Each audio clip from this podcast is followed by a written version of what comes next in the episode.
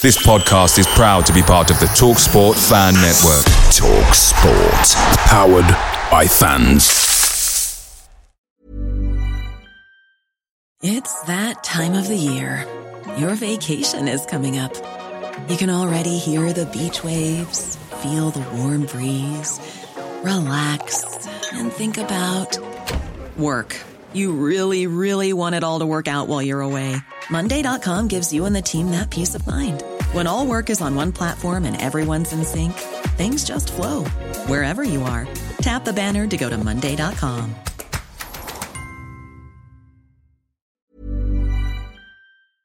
The TalkSport Fan Network is proudly supported by McDelivery, bringing you the food you love. Swansea has more McDonald's and clean sheets this season, so don't forget your McNuggets are closer than you think with McDelivery. The only thing left to say is, you in? Order now in the McDonald's app, and you can also get rewards points delivered too. So that ordering today means some tasty rewards for tomorrow. Only via the app are participating restaurants. eighteen plus, rewards registration required, points only on menu items, delivery fee and terms apply. See mcdonalds dot com for further details. This podcast is part of the Sports Social Podcast Network.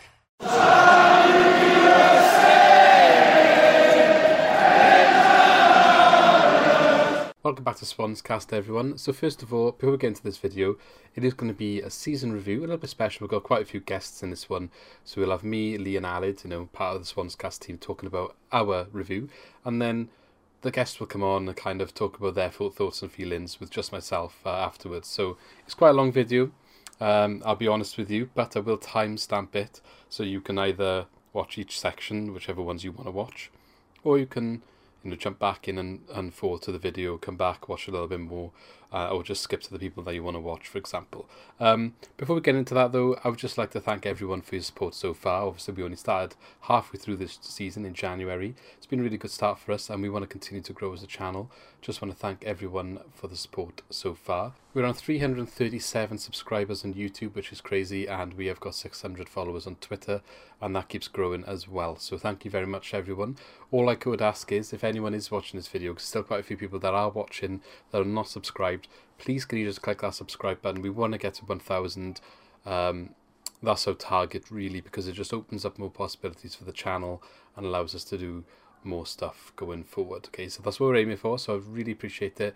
Thanks everyone for the support so far. That's one thing, if you can do that for me, I would really appreciate it. And also, don't forget as well, click the like button. That just helps more people see our video. Um, it, it tells YouTube that it, you know, people like watching it, and it pushes it out to more people. And engage in the comments as well. We'd love to hear what you have to say. So tell us your season reviews, how you thought the season went compared to your pre-season expectations, and let us know your thoughts and feelings as well. So let's get straight into the video then. So obviously, I say video, if you are listening on Spotify as well, thanks very much. I can't timestamp it so much on Spotify, but obviously I'm sure you can stop and go on there as you please. Um, so the, the guests we got are, obviously, first of all, I'll be with the Swan's Cast boys, but then we've got Amy Clement returning, so she's been here quite regular, so welcome her back. Check out what she has to say. We've got Alex from the Send Him Off podcast. Ollie is, is come back. He does a blog called uh, Vibe Football, so check him out as well. Uh, Darren from the Real Jack Army has sent me in a clip show, uh, telling me about his season review, and we got a debut from a Swansea fan called Joey, who you might know from Twitter. So I'll leave all the links to their relevant uh, social medias or blogs or channels or whatever they do in the description, so go support them after the video as well. But without further ado, let's get straight into it. Once again, thank you very much, and I shall see you later. Alright guys, so welcome back to the channel, Alid and Lee, as always. Alid, it's been a while Hello. since you were on your last. Been uh, Indeed. Been uh, away. What have you been doing? On sabbatical. Been busy with university. Well, all finished now, isn't it? So no yep. excuses for the summer. You need to be on your... Reload. You need to be watching every single game in the Euros, so you can tell us exactly what's going on. Right. I already missed the first game. You haven't started yet, you nutter. Oh, no, I'm in the friendly. Well, that's not a good start, is it? Anyway, don't no, worry no. about what he says, guys. It's fine. um, anyway, so, as I've just explained, we're going to start off and we're going to talk about our kind of pre-season expectations and then compare it to, like, what really happened in the end. And we are not going to talk about our players of the season or anything like that, though, because we've got a separate video coming, kind of like a Swan's Cast player awards for twenty twenty twenty twenty-one season. So that'll be coming hopefully in the next week or so. Um, but let's get straight into it. So I'll start with you then, Lee. Before the season kicked off, before we kicked the ball, a bit of a weird pre-season, of course. There wasn't much gap between the end of last season and going into this season. We had a good finish last year, so what was you thinking going into this one? I think really it was. It seems like it was ages ago, but obviously it was a, like a shorter season in terms of the timing, wasn't it? But I, yeah, I think coming off the back of last season, um, I would have just I would have taken playoffs all day. Like I would have been happy with playoffs, but I think expectation was just to, you know, sort of have a respectable position. You know, even if it was just outside the playoffs. I think in terms of our, you know, like our resources, as Cooper likes to say, is the the resources. Um, I didn't think we would compete as much as we did, especially early on in the season. Yeah. You know, when you looked at like Watford and Bournemouth and and you know and, and Brentford recruited well again, and I just thought, you know, in and around the playoffs would have been what I would have expected again, but we got more than that in all fairness. Um, while you mentioned resources, just thought it was a good time to highlight this, but we have mentioned resources a couple of times on our podcast, our channel, and some opposition fans that have picked up and listened to some of the stuff we've said, or when we've been on other other channels uh, talking about Swansea stuff, like on other teams' channels, we always get picked up on the fact that we talk about our resources as a bit of a... People laugh at us a little bit because there seems to be this sort of um, view that from these other clubs, like Barnsley and Brentford fans, the two that I can recall recently that commented on it, saying, you know, we're paying Ayew eighty k a week, how are you even moaning about resources and all this, that, the other. And like, I understand what you're saying, you know, in terms of how much we're spending on our wage budget, maybe it is top end of the Championship, maybe, but that's because we've come down from being in the Prem for eight years, so it's all kind of relative in the fact that you've got to adapt. You can't just overnight click your fingers and all of a sudden everything's less, everyone's getting paid less. You know, the amount of players we've already had turnover since we've got relegated, but I would go on a whim and say it's higher than any other club since we've come down in terms of yeah. outgoings to incomings and the amount of changeover there's been. Um, and we've definitely like had a massive dent in our expenditure. It still might be on the high end of wage budget, but that's the point, isn't it? We signed a lot of these players when they were in the Premier League, so they're going to be on higher wages. You can't just get rid of them. Um, I don't. I don't think. I, I like you said. Apart from Ayew, though, I don't think we would have. I, someone will probably show us the stats, but I don't think we were on the higher end of the wage budget. Um, it was yeah. only Ayew as a Ayew as an anomaly because yeah. most of our players are young or homegrown or on loan this season, um, and. As a result of paying, like you said, of paying Ayew's wages of eighty k a week, we lost, you know, Rodon, McBurney. Yeah, and, and you couldn't sign anyone. The list goes on. And then... Yeah, and didn't bring anybody yeah. to replace. Yeah, and then you look at, like, Brentford, for example, who is, you know, those fans laughing at us from that respect. Not all of them, of course, most of them do understand. Um, but, you know, you sell in your Ollie Watkins, your Ben Rama or whatever for a lot of money, which we equivalent did a couple of years ago with Dan James and McBurney, I would say. Um However, then you go and buy Ivan Toney for ten million. So you might not be paying him eighty k a week, but you've spent all that money bringing the player in. So when you're yeah, saying, exactly. oh yeah, we don't have these resources, blah, blah, blah, I'm not saying you don't deserve to be doing that because you, you do, because you've been run well and you've earned your right to bring those players in in that way and spend that money in that way. But it's not like you're not spending the money either. Barnsley, on the mm. other hand, fair enough, they've just come up from League One. So yeah, they're going to be in a different... different situation because they're going to have players kind of on salaries reflective of that league. They probably all had a little bit of a pay rise when they came up, but in terms of like an average squad that's come down from the Prem to one that's come up from League One, even after one or two years in the league, there's still going to be a big difference there, and that's just natural. And it's not like we were in the Prem for one year, offered everyone a mad contract and came down. We were there for like seven, eight years, so it just comes to kind of default that you're paying your players a bit more at that point, and you just have to.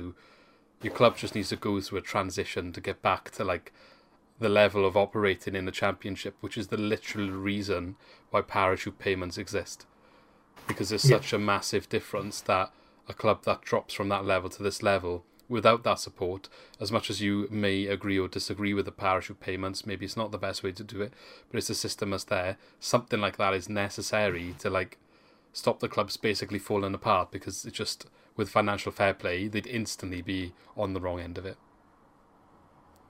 But that's uh, just went off on a tangent a little bit. But, uh, no, but I just... I, I, like, like you said, though, I'd be I'd be very surprised if we were in the top six of budget of salary payers in the league. I'm very After surprised. You take Ayew out, I think we might be up well, there with him. Well, yeah, with him probably. Yeah, with him. Yeah. You know, around the top six, but you're talking, like you said, eighty k a week. Yeah. Um, I'd be surprised if we were any higher than that. I mean, you just spoke about turnover. Obviously, we've brought in uh, youngsters who aren't going to be on the same amount as yeah. those well, more experienced players, and you know, so but there will be a few players who have that extra amount because they played for us when we were in the Prem. Yeah, and exactly. although you, they'll take a percentage cut, probably it's not going to, you know, be. Yeah. eighty k down to forty k. That was apparently part of the problem when we got relegated, though, that some of the newer contracts and their desperation to stay in the league, they actually didn't input relegation wage uh, clauses in, like to drop the wage.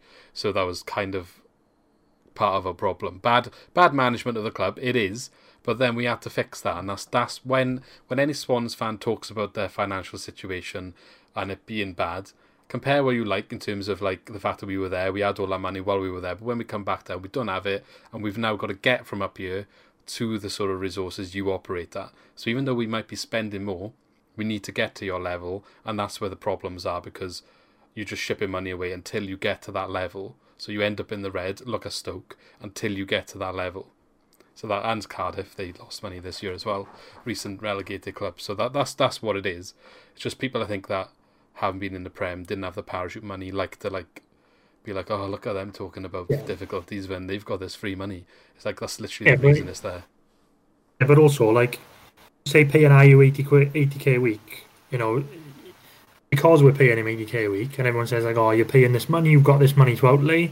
No, that's taken so much of our budget away yeah. that I would argue that the rest... you know, the rest of the squad is not anywhere near that level. You could probably get, like, three players for that wage. Um... Which, yeah. over the course of a season, you could argue, I'm not saying Ayew's not quality and did a good job for us, but in a different team, you could probably pick three players in the Championship, if you went across all the clubs, that you could pay out of his wages and sign, that could probably bring as much, in terms of if you're adding the three to the squad. Like, for example, yeah. how much was that D K from yeah. Barnsley on loan? Do you know what I mean? No one knew who he was, and then he had mm. the storm of a season, so you bring him for cheap, didn't you? So that's an example. Yeah, but this this is it. Like, you would sack, like, uh, obviously, like, I'd love to keep Ayew. Yeah. I know he's gone now. I'd love to keep him in. He's been classed for the club, but in a positive way, to spin it, using that off the wage books, we're able to invest in, like you said, like two or three players, because yeah. the, probably the main reason why we didn't go up was our strength and depth. Yeah, exactly. So if you add yeah. maybe three players in instead of Ayew that, that boost the squad, then it might be different. Anyway, yeah, we've gone off on a tangent yeah. with us. We'll get back on track. Um, but one last thing, like, I don't know how much... His wages were pretty much covered by third-year parachute, so we'll have to wait and see whether we do get that money reinvested, but hopefully we yeah. will. Hopefully we will. Um, okay, Alid, what was your pre-season expectations then? Yeah, I mean, going off of last season, I was I was expecting around the playoffs, playoff area. Um... especially compared to the teams that Lee mentioned. Um, you know, I, I think it just made sense for us to be in and around that area with the squad we had as well, with the um, continuation of some of the loans like Guéhi. Guéhi? Yeah. Um, yeah, and Woodman. So, yeah, and, uh, yeah, and of course Woodman. Um, so with the continuation of those loans, I felt quite comfortable thinking that we'd be in the in the playoff area again. And... Um, I mean, getting to the playoff final, definitely a uh, progression on um, last year. Yeah, I'm kind of the same sort of. Um, I kind of, because we kind of got in last day last year, and I've said this a couple of times with everyone I spoke to now, but I'll explain in detail, like, we kind of robbed that position. So I think for me, it was an improvement if we just earned that position. Like, we were there, we were like, not just the last day of the season where we got in, but there, thereabouts all year, and were in it quite comfortably, even if it was sixth in the end, just to get to that playoffs, like, comfortably be the team all year that's, like, there, if that makes sense. I saw that as a bit of progression, because as much as we finished in the playoffs last season, I we, like, it was so abrupt at the end that I kind of don't think that's where our season was as a whole. We got a bit lucky to get there in the end, and the points total to get sixth last year was quite low.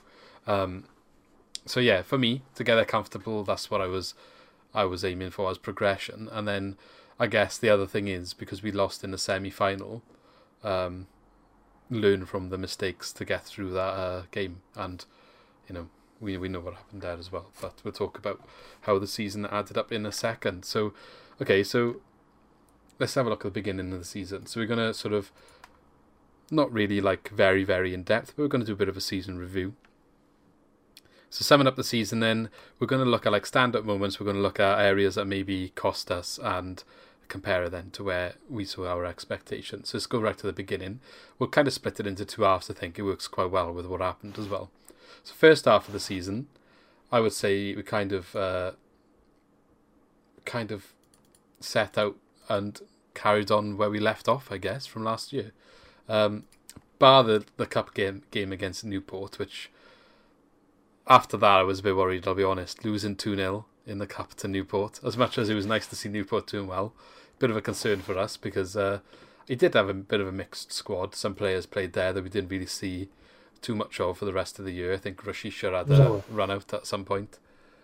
What it was, was like our first first competitive game for us, though, wasn't it? I think League One and League Two had started like two, three weeks before that, so they were yeah. They were up and, and we running. Only had one friendly against yeah. Forest Green as like, well. It was it was yeah. a weird one because we had um, we had Jake Bidwell obviously left wing back, Kyle Norton left centre back, Joe Rodon, Corey Smith right centre back, and Wayne Routledge right wing back. So it was a bit of an odd uh, odd team, um, and yeah, I, I thought Rashisha came on, but I'm looking at it now and he didn't. But Asoro came on. So I guess that shows, doesn't it, what uh, what sort of stage of the season we were at there. Asora comes on, Pettersson comes on. I don't know what, I actually forgot Pettersson was sold this season. And Yandander yeah. as well. Um, but yeah, I guess I guess that it was a bit of a ropey start after that. When Pettersson got sold and Steve Cooper had a bit of handbags, didn't he, with the board over that at that time. But we go into the actual league and we get a win against Preston.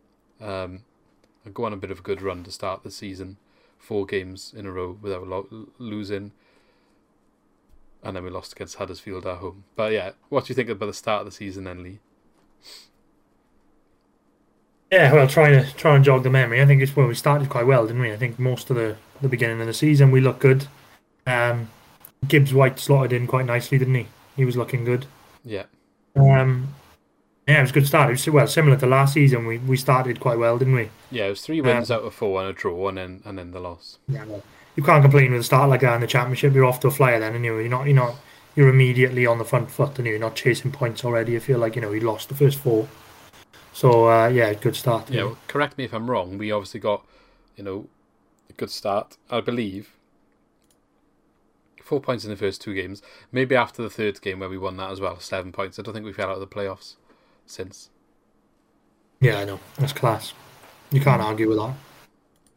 No, for us to stay to maintain that sort of level all season, yeah. to stay in the top six, seven area. Yeah, it's good. Alid, what did you make of it?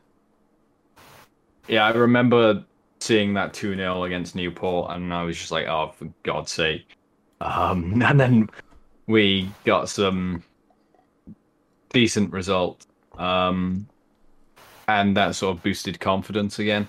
I, I gotta say though, in a way, I feel as nice as a cup run is, I sort of feel like maybe that helped us a little bit uh, without having those extra games and a and a more compact with, with the compact season. Having those extra games, I think, might have just pushed the edge again. Um, so having possibly being knocked out early on.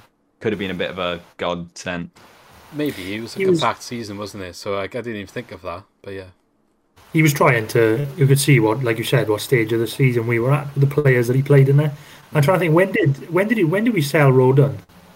Uh, he mm. play he did play in the Championship, so Yeah, I know he had a couple of games in the Championship. I remember he played. He did play well at the so start. He's still there for the Preston game. Still when, there, when, Birmingham. He was basically on transfer deadline day, wasn't it? Yeah. Which was a bit later on into um, October this year, or September even. Well, what was our what was our starting team right, for? He's gone by the fifth game, um, Huddersfield, which we lost two one from what I can see. Yeah, so he played on the third of October against Millwall, and then he's not in the team for Huddersfield. Yeah. Which was on the seventeenth. Which is when we which is when we lost. Yeah. Yeah. But I remember that game, and we shouldn't have lost that game. Uh, there was a co- there was a goal from a corner, which was like uh, caught us out a little bit. It was kind of played short to the edge of the box, and I think they shot and it got deflected in or something. And I'm pretty sure the other goal was a deflection as well, from outside the box. So um, yeah. we should not have lost that game, but we did. Uh, they did a double over us. We'll talk about the other Huddersfield game a bit later on, I think. But um, some other key moments then after this, because we had that one loss, and then we went on another five-match unbeaten run with three draws and two wins. One of the draws there was against Brentford, which is another game I feel we should have won, the away game at Brentford. I think even though we went behind, we were the better team and looked like the team if it was going to be one to win it. Yeah, it's coming back now. There was a few, considering how well we played in the beginning uh, of the season, there were there yeah. were a few drop points there as well. We should have beaten Norwich away, and definitely yeah. should have beaten Brentford away as well. So Huddersfield away, I would say, is drop uh, home. Sorry, I would say is drop points. Bristol City away, where they had that dodgy oh, penalty because yeah. Conor Roberts. Yeah. Remember, they were both running backwards or something, and yeah, tripped over, and there's a penalty. Um, they were awful, Bristol then. Which, which in hindsight, you think, oh yeah, they were awful. They had an awful season. But at that point, they were in the playoffs with us, which is important to remember. Um, but yeah, we were on top for much of that game. So that was more drop points for me. And like, you know, you look, look at these games, and when you think about how we ended the season, we weren't necessarily like scoring lows, we weren't playing all that well. You know, here we had less possession than Bristol, but we had more shots. And shots is what we were struggling with at the end of the season. So it just shows that, you know, it wasn't always necessarily such a problem for us creating chances uh, all year. But then we had Gibbs-White back then as well. Although, what game Still did, had, did uh... he get injured in? I think he was gone by Bristol. He only played like five games, didn't he? I think. Yeah, he was gone by the Bristol game. Uh, you are right. Five games. We only had five games out of him. It was ridiculous. Well, we had that cameo against Watford, didn't we? Yeah. Just to tease us. He came came on and was just putting all the attackers out, and then they're like, oh yeah, come back, mate, come back. And then they never played him, hardly. And, uh, is it, how do you say his name? Gyokeres? Gyokeres? I didn't. Oh, yeah, um, sure, he, was the, he was the one in those sort of string of games being subbed on for Lowe. Yeah, well, because he was brought in as a forward, wasn't he? But like, he yeah. just didn't really... He had a couple of promising outings right at the start, but... Maybe confidence, but he never got into the rhythm, and uh, it just never worked out. Kind of reminds me a little bit like the Vasquez, the Schechter, that, you know, looked maybe like they could do something at the start, but then the more you see them, the less they do, and just didn't work. Yeah. Is that fair? Yeah, definitely. Yeah, yeah so draw Brentford. Did he get he recalled? Gyokeres did, yeah, and then he went to Coventry. And then uh, lost to Norwich, which, yeah, again, that was... Um, That was quite a tight game, and they scored right at the end, didn't they? eighty-fourth. Yeah, but yeah, Lowe missed two sitters in that game. Yeah, that was like yeah, I remember the, that. That was where oh. Lowe kind of people were questioning him a bit after that. But I think it wasn't long after this that his uh, his goal scoring run starts, where he scores like nine nine games in a row or something like that, ten games yeah. in a row. Obviously, like the Cardiff game being included. Okay, so first half of the season, going quite well. So we had two losses then, the, the Norwich one being the second. Um, but up up literally sixteenth of December, which is like coming up to halfway, we lost two nil to Derby. I believe that was an awful game. I remember watching that. I think yeah, Wayne Rooney's was, first game or something. That um, was a hangover from the Derby, that was. Yeah, which I was going to come to in a sec. But that was only our fourth loss, I was going to say, which was like just before Christmas, sixteenth of December. You are right, though. Derby was the match before, and uh, two nil win over Cardiff. Red card for Cardiff as well, if you remember. And a brace from Jamal Lowe. And the official goal of the season, voted for on the Swans, Swans Awards, uh, they gave it to Jamal Lowe for the goal he scored where he runs through the pitch and um, scores. Interestingly, after like the four or five uh, guys I've had on for the rest of this video that you'll see after this, I don't want to do any spoilers, but Jamal Lowe is heavy on the uh, goal scoring, goal, goal of the year award.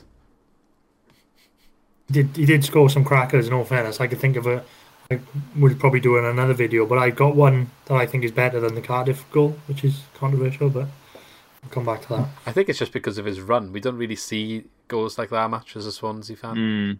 Yeah, yeah, Where true. They just dribble from like nearly halfway and beat some people and also, then also the, sc- for score. Yeah, also the opposition, the fact that it was against Cardiff. Yeah, I mean, it probably. wouldn't have been... It was special, but... Being against them, like, would it be as special against someone else? It's going to be replayed forever, isn't it? That goal now, he's going to be. Oh, yeah. You could, yeah. you could play. I know there's question marks in the second half of the season over Lowe, but you would still be in the history books and like a legend after that. I think. Oh yeah, definitely. Like Emnes, he's you know Emnes is yeah. he's the same. Like, not necessarily the best player to ever put on a Swan shirt, but he's got a goal against Cardiff, and that's the, what's important. Yeah. Okay, so. General reflections then, first half of the season. Another two games I want to highlight as positive points for me, even though we didn't necessarily win them both. So it was the home games, double home game week, and I was against Reading and Watford. And I thought those two games is probably what I can remember, other than maybe Norwich at home, where we played our best football. I think those two games, they were massive games. They were both in the playoffs at the time. Watford, one of the favourites for the league. Um, we didn't beat Reading, but as Far, again, as far as I'm concerned, that's more drop points and then pulling it up on SofaScore. That game was so frustrating. Yeah, pulling it up on SofaScore, looking at the momentum graph here, like it's literally three bits where it's red and the rest of the match is us. Um, yeah, I remember that. We absolutely battered them. Like, that was where, in no way, there's been arguments over Cooper's style of play and whether he can actually play the Swansea way. I would say this game, we played the Swansea way, and it shows he can do it if he wants to, and the players can play that way under him. You know, it was fifty-seven percent possession, and we had eleven shots, six on target, um, two big chances created, two big chances missed, and that was the problem in the end. But I think that and the Watford game after it, they were our probably two best performances back-to-back um, this yeah. season. Well, one thing we have to consider at this point, though, of the season as well, is that um, Reading was still in contention yeah. for... playoffs. They were still high in the table oh, yeah. at that point. Well, I think um, they were literally, you know, they were they were just us. under us. Yeah. yeah. Um. Well, they were top at the beginning of the season. Remember, they went on that crazy yeah, run of winning they, like nine games in a row. Yeah, they did. Yeah. So and, I think um, yeah.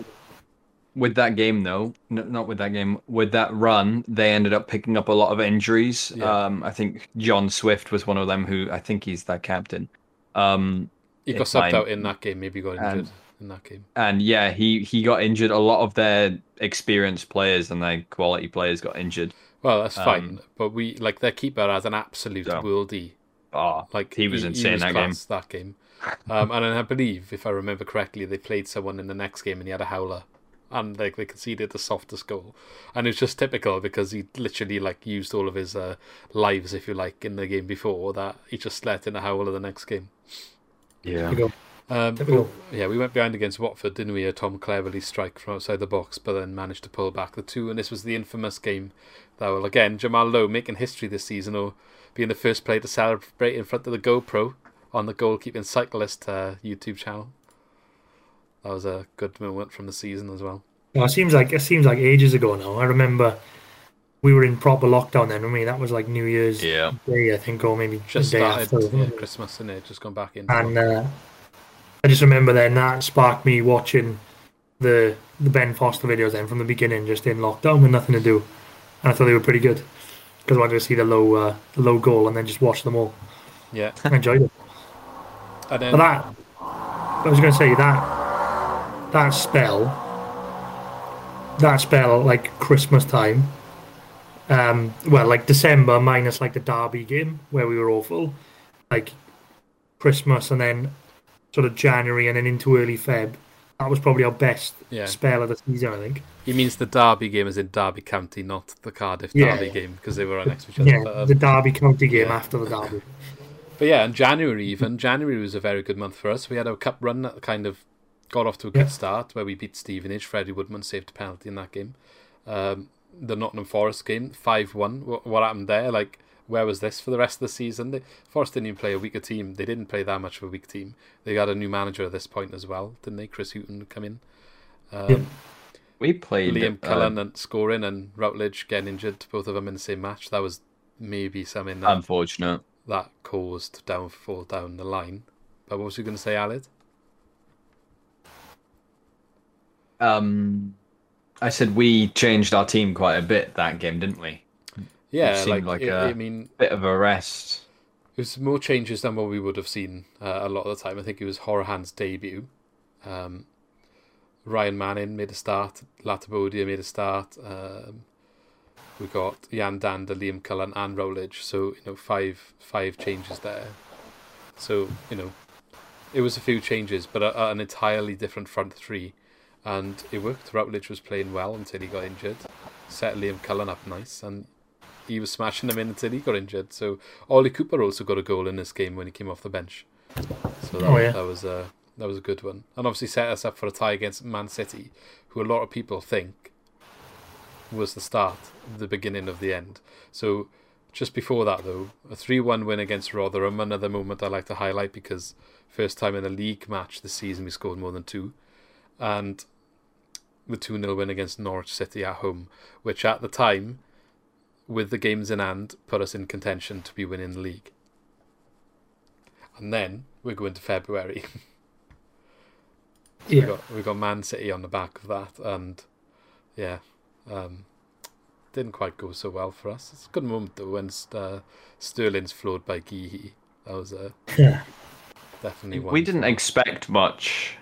Um, back then, if you remember doing the video, we, you know, we, we felt like if we could just hold on, then maybe we could grind it out. But we didn't expect the win because obviously yeah. Man City just are pure class. So. You never expect the win against Man City, and I think at this point as well, they were on a stupidly stupid run of yeah. consistent wins. Um, so that was always going to be a tough game. But I think it's like that is seen as a pivotal moment of what happened afterwards. So. The Sheffield Wednesday game gets postponed, which is the game after, so we can't even have an instant bounce back. And then we scraped a one nil win against Forest, considering we beat them a couple of weeks earlier, five one. Uh, did we score a late goal in this one? Yeah, Conor Roberts. Conor Roberts. Yeah, this this was the start of the yeah. this was the start of the poor performances, but Nick yeah. in wins. And then the second game against Huddersfield, which we haven't got John with us today, but I don't know Lee, if you want to remind us what happened there. I think John said he was very confident of a win. I think he's predicted three nil Swans, I think. Have we actually seen John on the channel since that? I, I generally no, I don't think we have. Time. Oh, well, John's gone into retirement on the back of that uh, that outburst. He said he'd never been more confident of a Swansea win or something, didn't he? something yeah, like Some, something along those lines. And we lost four one, heaviest defeat of the season. Um, crazy game, and what made it worse was new signing Jordan Morris, who was definitely being brought into the team more and more, comes on our half time and snaps his leg. So as well as having forwards Routledge and Cullen out, we've also now got Morris out, um, and out for the season. That was as well. Bad news, bad news, and then it continues. Mm. So we actually came back after that and got a one nil win at home to Coventry, which again, I believe was like hard, uh, hard yeah. game. Maybe not as hard as some of the other ones. Probably say just about maybe could have said that was deserved, but it wasn't like what we were looking at earlier in the season. And then comes the Bristol City at home, which... Oh, my God. I want to talk about it. That was horrific. Well, yeah, why are we talking about this again? Casey Palmer charging down um, Woodman and then coming out in the news and telling everybody that it's definitely an opportunity. Yeah, wasn't that was horrific. But do you know the man? Like, do you remember that game, the first half? Yeah, we absolutely battered yeah, we, them. In the first half. And we just couldn't score. Well, we scored. No, we didn't score. We scored in fifty-fifth. Like, that was actually on my birthday as well, which was even more depressing. But um, the, the the first half. I know I said the two games against Reading and Watford were the best we played all season, but I think the first half of that was technically the best. I don't know whether it was down to the fact that Bristol looked like they just didn't want to play football. Um, but oh my God, it was so hard to take when we didn't put them to the sword. Yeah. I mean, to I be fair, the third goal was ninety-seventh minute, so I'm... It doesn't you know, matter. Like, the three one, it really if it was two one, it would feel but... the same, because it just... I yeah, can't one hundred percent believe how much we got robbed. We dominated them. We had twenty-one shots, eight on target. When have we done that at all this season? And we did not win that game. Crazy. Yeah, I think we said yeah, at the I... time that it was our best forty-five minutes of the season, wasn't it? That first half. Yeah. And and the goal that we scored was a penalty as well. oh, yeah, that well. was good. Anyway, after that, we had maybe a little bit of false hope where we have four games undefeated, three wins and draw. However, Stoke City, dodgy penalty, according to... Look, I'm just going to say it because that's what everyone says. Dodgy penalty in Stoke. Dodgy penalty against Middlesbrough. Um, Blackburn.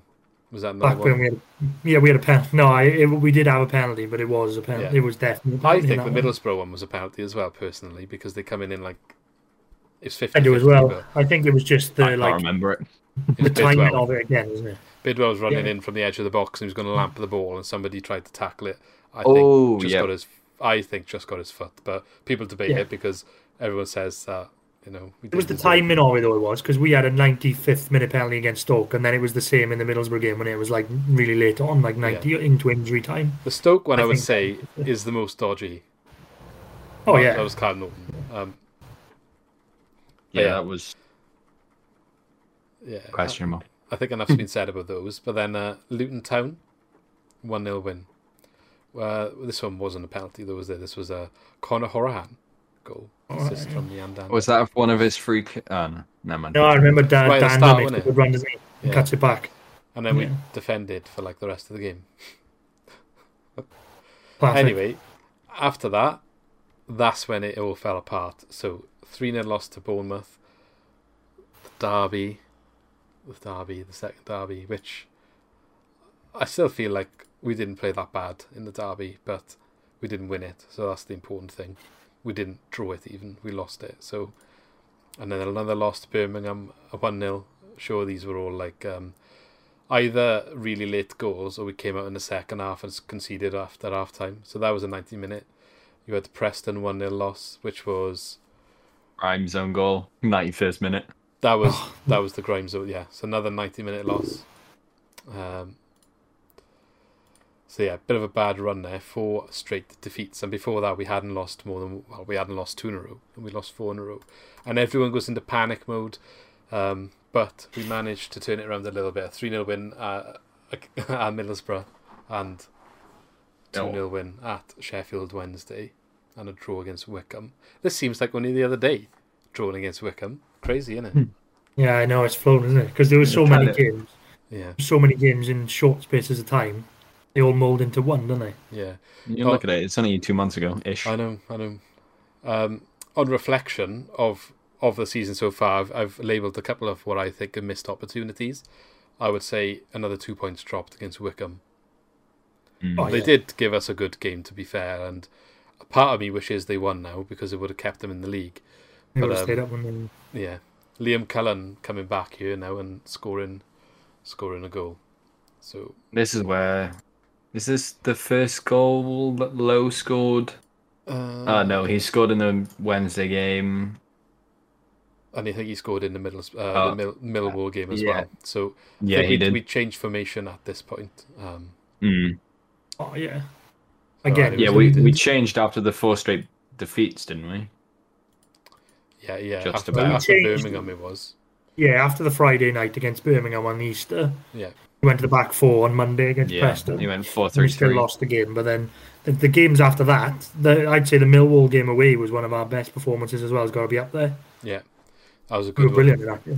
That's when he finally moved Ayew out to the right, though, because in the Preston game he played the back four. Yeah, he played Ayew through the middle. We were crying for him to move Ayew out to the wing, play someone else through yeah, the middle. This and was in them, them weeks where we would say something on the podcast, and then the week after he's doing he it, do so it. He's definitely watching. Yeah. We had a good run, didn't we? we? We said change it to the back four, and he did, and then we said push Ayew to the right. Yeah, and, and earlier on when we were like do the diamond, and then he did it, and uh, it worked oh, against yeah, Stoke, yeah. didn't it? Maybe, maybe one of his tactical advisors is uh, watching us and was listening, and then taking credit for it. Yeah. No, we've already we've already decided that Steve Cooper watches the podcast. So yeah, definitely. Cheers, Steve.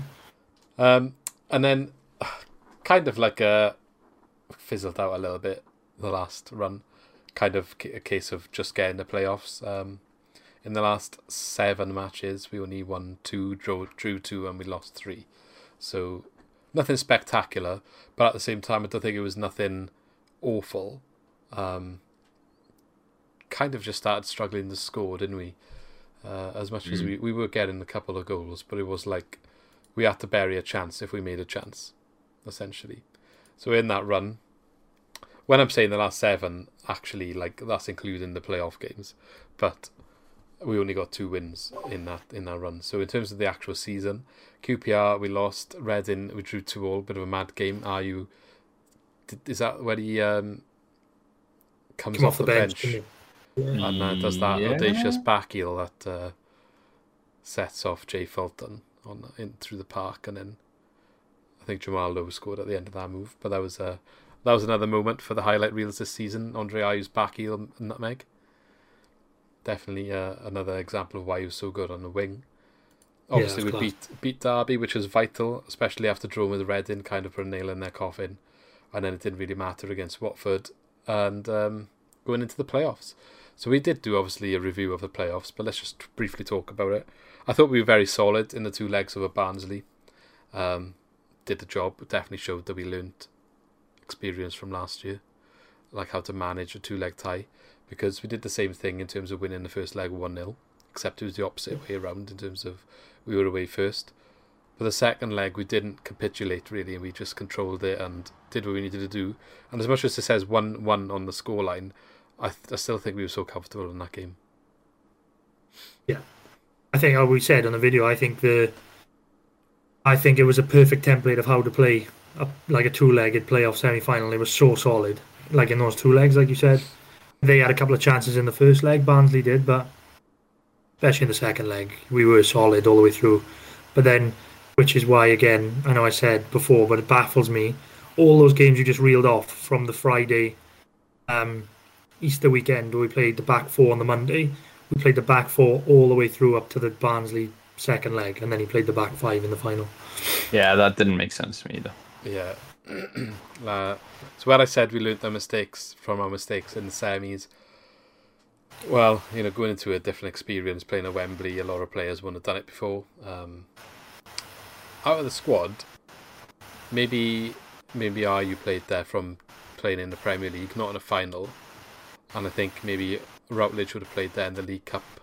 I don't know if he came on in that game, actually, but would he have started? I don't think he started the League Cup final, did he? He was in the squad, regardless. He was in the squad at the time. Um, I think he, I think he did, didn't he? I don't know, because it would have been Dyer, I think, and Pablo I mean, played in that game. Dyer, oh, yeah. Pablo. Pablo. Yeah, Michu up top. Michu up top, and then Pablo behind with Dyer and Routledge on the wing, wasn't it? It might have been Routledge. Yeah, it might have been. Um, but yeah, so Routledge was there. Ayew's probably played there. Um, yeah, Ayew definitely did. I remember they when he played for West Ham and they beat Spurs at Wembley, yeah. didn't they, when Spurs were in there? But I don't know if anyone else, don't know, unless anyone's played maybe a playoff game for a different club, a Horahan. Horahan. Uh, maybe yeah, Bennett, no. if he was playing in the Prem for, well, I don't know, maybe not actually.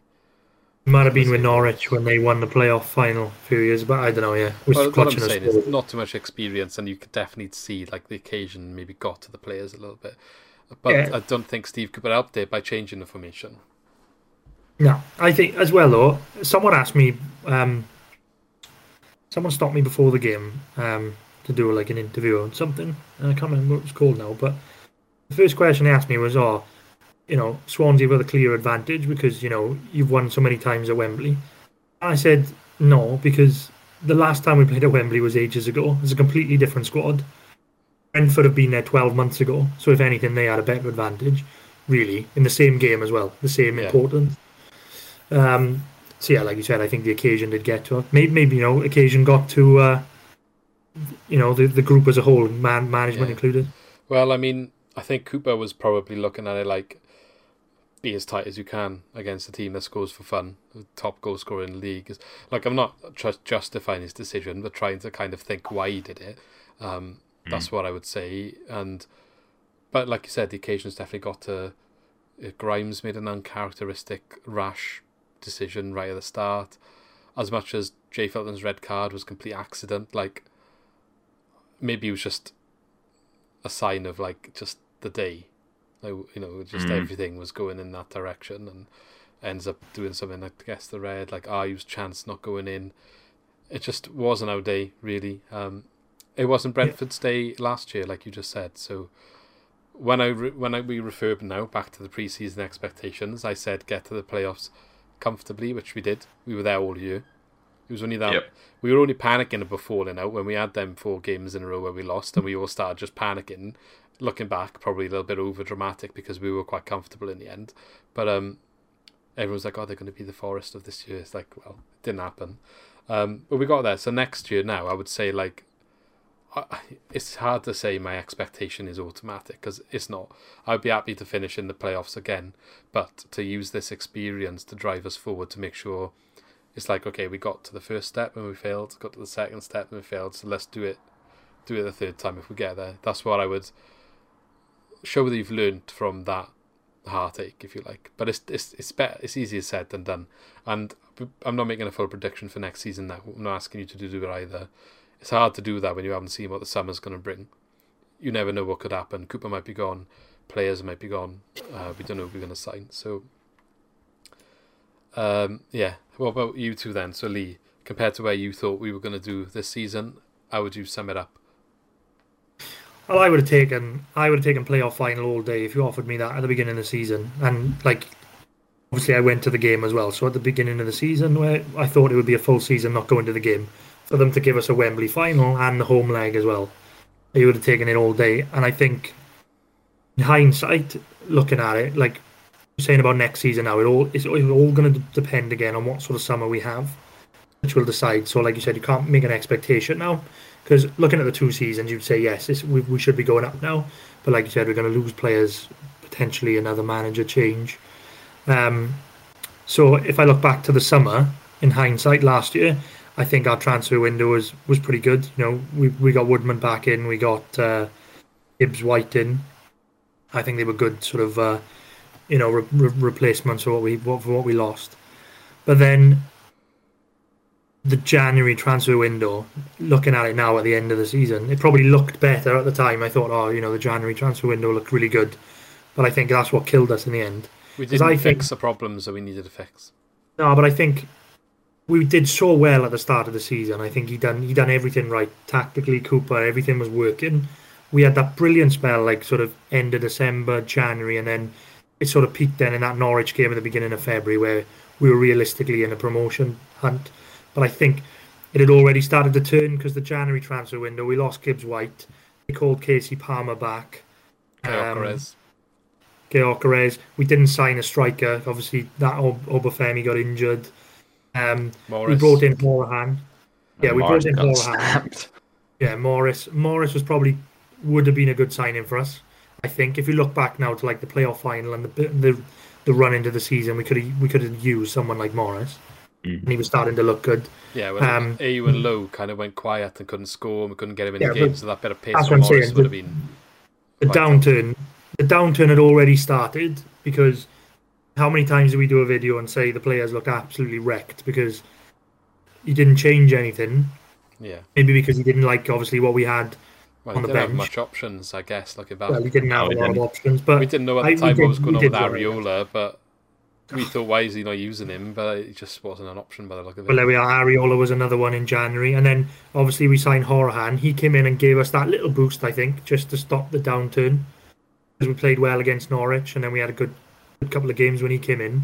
And then he sort of just tailed off and just didn't do anything for the rest of the season. Mm-hmm. And then I, I think we just... We ran out of gas, didn't we? But, again, credit to Cooper to to keep the team ticking over, getting those one nil wins, scraping those wins, staying in there, staying in the playoffs. That's credit to him because we definitely run out of gas. Yeah. I don't think it was a case. Everybody says, like, oh, we played rubbish football or Cooper's defensive manager and all this crap. I just think we were playing good football up until Christmas, February time, and then the downturn started and he did what he had to do to uh, to get results and get us into the playoffs. Yeah, everyone remembers, like, yesterday, really. I think that's why I wanted to do this a little bit and go into a bit of detail about the, the season in a bit of order, because it wasn't like that at the first half of the season at all, I don't think. I think we were well, doing some nice, good stuff. We were if, you look, if you look at our if you look at our team for the first game of the season, you know, we had Rodon in there and Gibbs-White starting.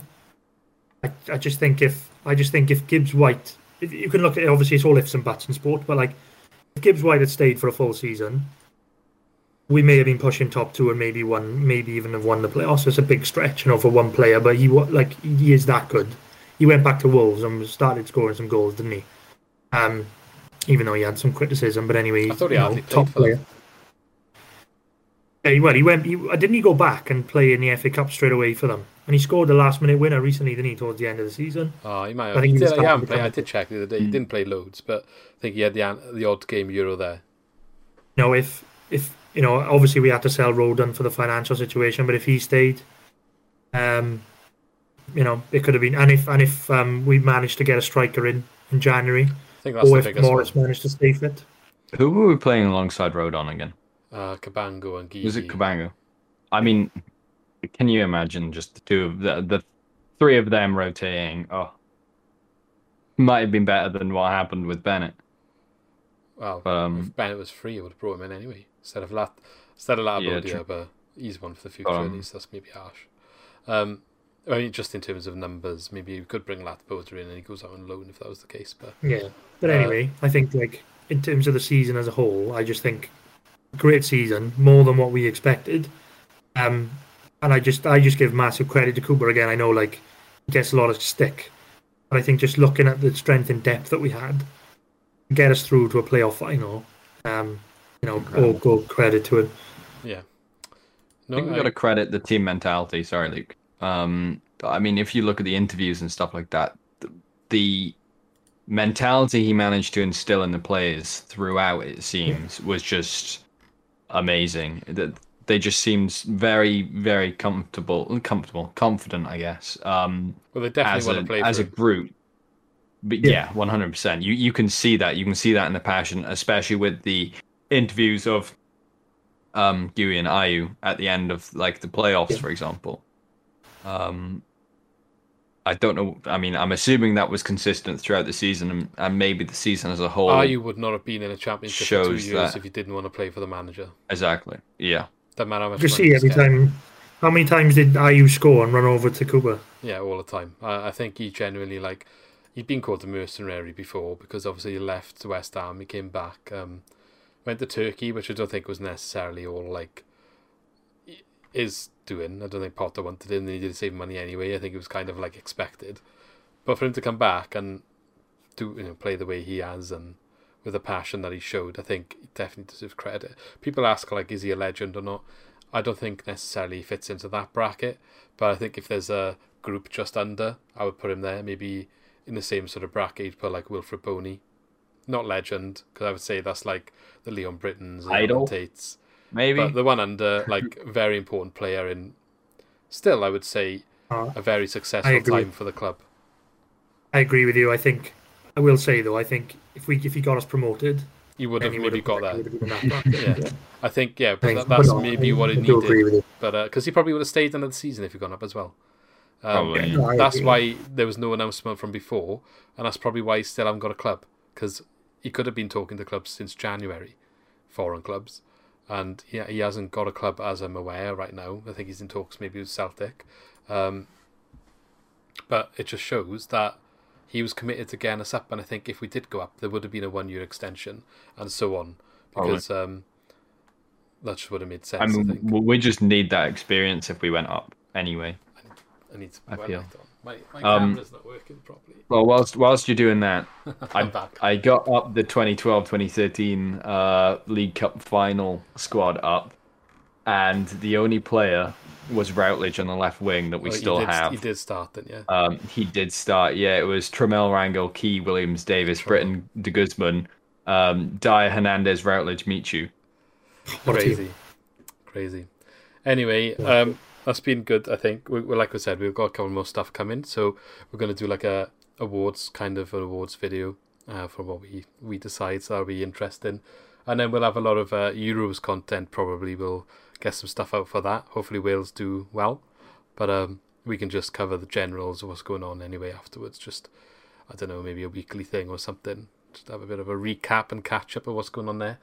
And after that, I think we're going to look at maybe players in the club. So who's maybe left, how we replace them, what we need to get in, and then try and have a little bit of a scouting series of players that we think could fit the bill.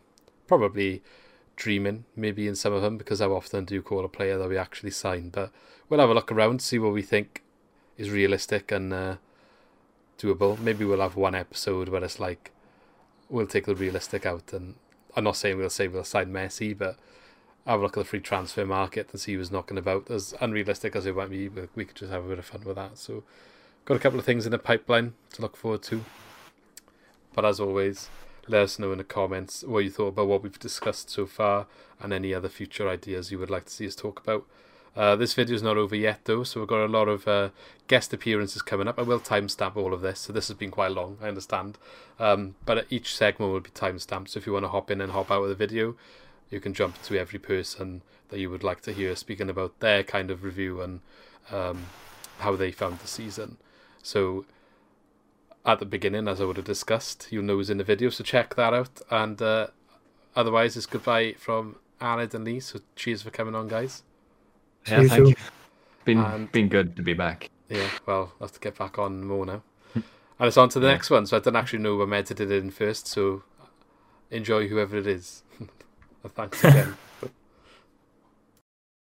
Okay, so I am joined now by Amy Clement. So welcome back to the channel, Amy.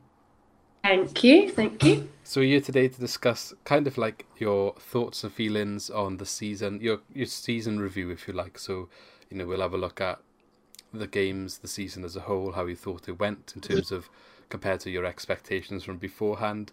Maybe have a, a little bit of a discussion about some of the players you thought did well. If you can remember a goal that stood out to you potentially, and and maybe you can say about one or two signings you thought made a key impact this year as well. So um, let's start off with, what were your expectations, before we get into anything, what were your expectations before the season even kicked off? What did you think was going to happen this year?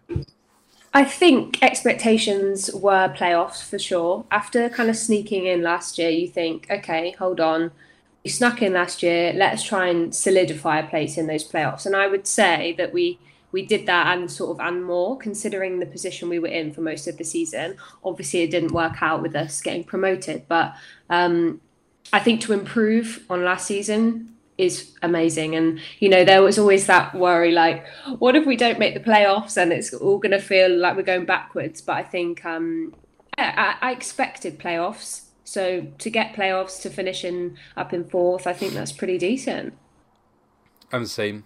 Um, mm. I, I, we haven't actually recorded the bit what I'm going to say about my uh, my my thoughts yet, but uh, I've basically been saying all along, like, we got into the playoffs last year where we kind of like robbed the playoff places, if you like. Mm. That's a good way to put it. And I always thought, okay, this season, we the expectation for me was to get there comfortably. Not necessarily, yeah, like, and we did. Yeah, except yeah. it could have been the same position, as long as it wasn't the case of we just got in the last day. But we literally yeah. were in there all season, as far as I can remember. Like, maybe first couple of weeks, maybe we were just offside. I don't know, like, because um, everyone, if they win their first game, it goes on goal difference and all the rest of it. But I think yeah. when we got in there, we were basically in there then for the rest of the. Yeah, we sort of settled in, didn't we? And I think yeah. that that's, um, you know, that's a, a step in the right direction. We're sort of now, are we considered as one of those sort of top six teams now? You know, possibly. We'll yeah. see how next season goes, but um, maybe yeah. I don't know how, how how long that lasts in the Championship. Like the top six in there, just no. like you look at Forest where they've gone, Derby they were in the playoffs with Frank Lampard like two seasons ago. Do you know what I mean? Like it changes. No. It's like there is there is the potential for. Change or the potential if you're Brentford where they just kept building and building and building and in the end it worked, so let's hope we're yeah. in that boat and not the other boat, but let's only hope. Time will tell. Um, okay, let's move on to actually what you thought about what happened then. So sum up the season as a whole. So some, I'm not saying to just look at these things, but some things you could uh, try and mention, some standout moments, any areas that maybe you think cost us in the long run in terms of mm. I don't know, promotion for example. Um, did, obviously, you just mentioned your expectations, so seemed to meet your expectations. But yeah, if you could just tell us about how you saw the season then. Sure, yeah. Um, I think uh, the first half of the season, I think most most Swans fans would probably say the same. But I think it was really impressive. I think what we did was good. We looked good. We did have a bit more of an attacking threat than we ended up with. Um, I think the players that we had at that time were... We had a bit more of a well-rounded team, I feel, back then. This was before any... you know, Routledge, Cullen injuries. We had Palmer, we had Gibbs-White, like we had all these like other players in the team, and the team looked like a team that could probably get promoted. Um, and I think we started off well, and it was, it, I was, I was laughing the other day about um, over Christmas, I think it was, we got to a point where conceding a goal was like a failure. We were that good defensively that like, if we had a goal go past us, it was like, oh my God, we've conceded a goal, which is, to think now, that that's absolutely insane. And I do feel it was when we lost that game to Huddersfield, where we let four in. When we let one in, and then the second one went in, and it was just, they just like ran riot. Yeah. And I have a feeling, I just have this thing inside me that was like, that was sort of the beginning of the bit of a downfall for us. And I know people said, oh, it was the Norwich game. But I can't, I can't remember where that Huddersfield game fits in with that game. But um, I think when I watched them then, I thought their confidence just, when they looked yeah. tired, and then from then on, you know, by this point we didn't have Routledge, we didn't have Cullen, Palmer had gone back, Gibbs-White, this feels like so long ago as well, um, they had all gone back, and we were left with sort of, I would say, quite a small squad, um, and a squad that, you know, at the start we were all like, oh, we've got such good squad depth, and then by this point I just feel like that depth had gone, yeah. and the energy had gone, and then we we were sort of out of options. Um, I think that we have quite a, you know, we had a lot of young players, people like Jamal Lowe, like how it, he's come up from, you know, Wigan and Plymouth and from playing non-league football, like how it, sustaining a whole season in the Championship is not easy. It's not easy at all. And I think after that Huddersfield game, it was that sort of time, I think it was February or March, um, that was just, we just burnt out. If you want to put it simply, I feel like we just burnt out, and we didn't really have other many too many options on the bench to come on and change that. Um, you know, but I think we dealt with it quite well overall. Um, and it's been, I've enjoyed the season. It's been up and down, yeah, but it always is with the Swans, isn't it? It's never, it's never like plain sailing. Like some days we look absolutely world class, and other days we look absolutely terrible. It's always been a bit like that. Um, I've enjoyed it. I think there's definitely some foundations to kind of go to push from now, and we've just got to wait and see what happens, I suppose. And in terms of standout moments, I mean, um, a few goals come to, like any Andre Ayew goal where he like pulls it into his left foot and scores. I just love that. I just absolutely love that. Yeah. It's so good. Um, and of course, like some of Jamal Lowe's goals have been absolutely fantastic. Like he's had a bad rep and he had a long time where he didn't score, but some of his goals are so good. Um, and it's only when you look back at them and you think, wow, actually, they're quite impressive. But um, yeah, it's been a weird one though, I think. Bit of a weird one. Yeah. Um, I think Lowe came from Portsmouth to Wigan. Oh, it's not, not Plymouth, yeah, sorry. Yeah, yeah, yeah. yeah. Portsmouth. Just, uh, yeah, and what was the other thing you said? The Huddersfield and Norwich game. So, yeah, I when... believe the Norwich game was like end of January, beginning of February. Uh, yeah. We just signed Morris, because I know he came on and should have won a penalty. And yeah. I think the Huddersfield game is the game when he got injured. So, like, he snapped uh, his leg, all... didn't he? I remember because so... we were all saying, you know, like, yeah, the result's crap, but to lose... to lose someone who was holding a lot of promise for us. He was he was what we needed. Yeah. He was about he was starting to get game time, and then, you know, out for the, well, however long he's he won't be playing now, will he? So um, no. yeah, that was one of those days where I just thought this is not this isn't going so well anymore. Apparently he's going to be out for the rest of the year minimum, so it's worse than oh, what God. he thought when he went back. It's not looking good for him. I find that's so sad. It breaks my heart. It breaks my heart. Yeah, it wasn't even anyone's fault, really. It wasn't even, you know, it was just a freak sort of landing, wasn't it? And um, wow, he jarred his leg running. I don't really understand. Like, is maybe it's the way he runs or something, because he's done it in both legs. I don't really know. Uh, it must be how he's made, but yeah, just things like that. You know, they they were quite defining moments for the season, I feel. Yeah. That's fair yeah. enough. You mentioned a couple of goals there, and like Andre Ayew's goals. Yeah. The one in the playoffs, I think, was was really good. Uh, there's been quite a few standout goals. Matt Grimes had oh. a couple. Horahan had a couple when they were kind of competing against each other. Horahan rocket was pretty impressive, wasn't it? There was a few yeah. like yeah, like say Grimes, like just so I wanted more of that. Like I wish there was more. Um, yeah. You know, I wish we had more of those types of goals, but well, I think they we were... had more of them than we usually have in the season. To be fair. But uh, take we're, never, we're never the type of team to, you know, I always find like over the past few years, like going to see the Swans, you just shout in, shoot, like no one's having a go. And I do think this season we've improved on that. People just having a go. Why not? It's, you, sometimes you score. And I think George Byers last year was probably the one who scored most goals from outside the box. Um, but he obviously yeah. really didn't play much this year. So we no. never know. He might come back next year now with Horahan going. I would, I would take him back. Um, okay, a couple of things then. So, obviously, you said basically did meet your expectations. You got into the playoffs comfortably. You know, it could have been more. Um, mm. You've mentioned maybe where you thought that the could have been more kind of went wrong with the Huddersfield game. Mm-hmm. I think it was the Bristol City one at home as well. Yeah, you mentioned, um, it was a couple of dodgy ones, but it is what it is. I think you're right in terms of squad depth was an issue, especially after January. A couple of players yeah. recalled, even Gayocarez, not saying that he was the difference, but someone, someone different. Yeah. After after we had you know uh, Callan and Routledge injured, and we had Ayew and Lowe for so long on their own, who weren't playing well. We couldn't get the ball to them; they couldn't score. Yeah, maybe just someone to offer something different was what we needed. Exactly. And we didn't exactly. have that. So, um, okay, player of the season then, or young player of the season. What do you think about this? Mm. Who do I think, who would I give it to? Yeah, so one for player of the season, and then depending on who it is, if it's if it's someone older, then who would be a young player of the season?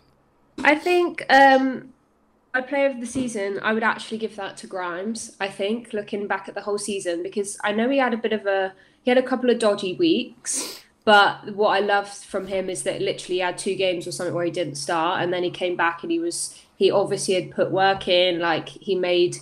He put in so much energy to kind of change that around, and he did. And honestly, since then, the occasional like poorly, you know, poor decision, like the occasional one, but otherwise, he's led the team really well. I feel he's been really like, I think he's changed a lot. I used to get frustrated watching him that he would slow the pace down, but I actually think he's picked that up. I think he's been a bit snappier, he's been a bit more creative, and I think he's been great. And obviously, some of his goals have been so good as well. And young player, I mean, we know, we all know I'm going to say, but it's Marc, good old Marc Guéhi, just yeah. just so, so good, and he'll be so, he'll be sorely missed. I feel um, such, such a good player, and again, he's probably made two honking mistakes, and that's it. That one time where he did a dodgy pass and something we conceded from it, and one one in the playoffs, I think he had a bit of a. a shock of marking someone. That's it. Like that's all. That's the only thing over the whole season I can think of that he's done wrong. Yeah. And he'll have, he'll have such a good he'll have such a good future. I'm sure of it. Yeah. No, they've been fantastic, both of them. I agree with you, Grimes.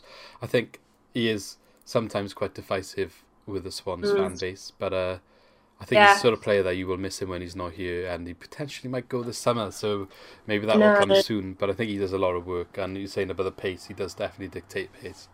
He, yeah, I think he two years ago. What's ahead of him though? Like if the players aren't making the movements again into space, yes. there's no one for him to to pass. Yeah, and we to. definitely lack that a bit. We definitely lack that a bit. I think um a couple of years ago, like I wasn't his biggest fan at all. So I think that that's quite poignant that he's now someone that I would say, yeah, actually, this season, you know, you've been amazing. Because yeah, two years ago, I remember just being on Twitter like, oh, Grimes, like, come on, like, it's not yeah. good enough. Like, but now I'm like, no, he's he's pretty central to what we've done this year, I think. Well, he was player of the season in the year that Potter was here.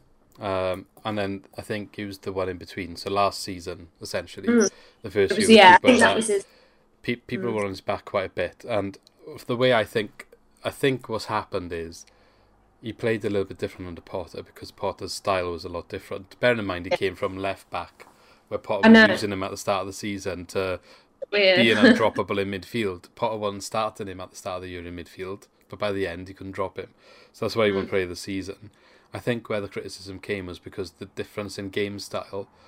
Mm. People were looking at Grimes and thinking that's why we weren't necessarily doing some of the stuff he was doing the year before, but it's not ne- that wasn't necessarily the case. He's playing the way Cooper wants him to in this new system. Sure, and yeah. I don't think he's done too much different this year except pushing on, like you said. Um, but yeah, it'll, I think when he's not there, I just don't know who oh. does his job now. Like, we'd have to buy he's someone. So special. Yeah.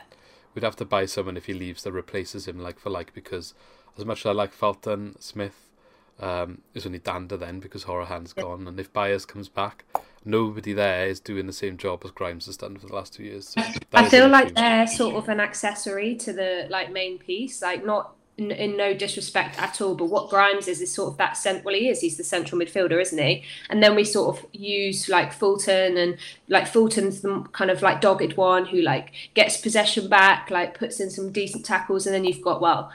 If you've got Horahan, who's supposedly an attacking midfielder, or, or Dander, or, you know, he's sort of the, the main thing in the middle for me, and then everyone else kind of uh, kind of complements that. So, yeah, you're right. You need someone you need someone big and confident and um, kind of a, a, le- a leader, don't you, in that central midfielder if he goes. Yeah, I don't exactly. know I can't think of anyone who would do that at the moment, but... Yeah. Well, we won't talk too much about players leaving. There's going to be another no. video down the line on that. We're looking around who, who might bring in as well. So that's something to look forward to in terms of the content for the summer. Uh, you mentioned yeah. goal of the season. You got a specific one that you're going to pick? Um, that's really hard. I think it's so cliche, but that, that Jamal Lowe Cardiff outside of the foot yeah. was just so good. He just took everyone on. He went. He was confident, like... It was just so good. It's funny so, you yeah, mention gonna... that because it's just been tweeted out about twenty minutes ago.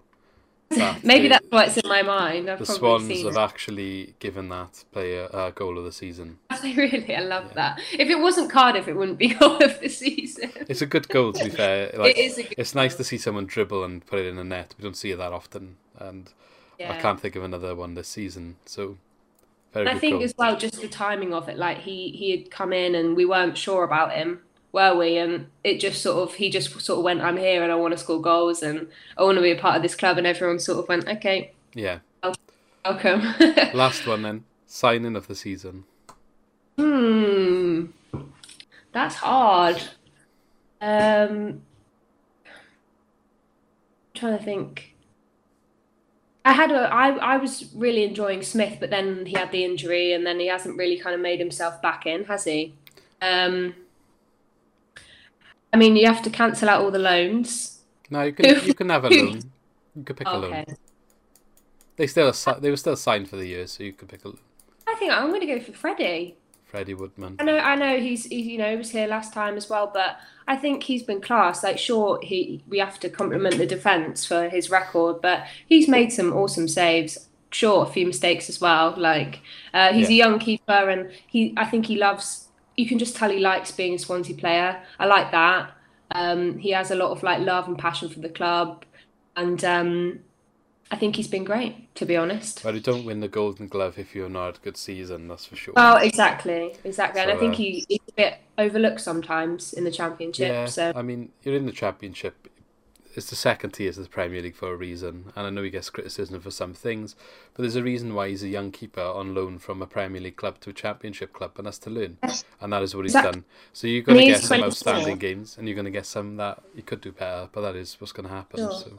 I had um, there was like a conversation going on about Fred, like Tim Krul, and how you know like he was like close to winning the Golden Glove, et cetera, et cetera. And then I was like, Tim Krul is about nine years older than Freddie Woodman, like. Might it's such an achievement. That. Yeah, possibly. I think Freddie's, what, twenty-four, twenty-five, and he's yeah. like thirty-six, thirty-five. Yeah, and you just think, you know, that is such good work from Freddie, and I think he deserves um, a lot of credit for that. And Tim Krul has been in, like, World Cups and penalty yeah, shootouts like, and stuff like that. For comparing the two is like, yeah, exactly. Yeah, Premier League experience. Uh, so, yeah, look, thank you very much for coming on. Really appreciate your... Uh, views. I'm sure we'll catch up with you again in the summer. We have mentioned maybe doing yeah. a proper full podcast. Well, I won't give too much away about it now. We'll, we'll finish our end of season stuff first, and then we'll get that sorted probably maybe sometime in the middle of the Euros or something, because that yeah, starts next week, doesn't it? So that'll be fun. Yeah, that'll be good. So thanks again, Amy, and she'll catch you next time. See you later.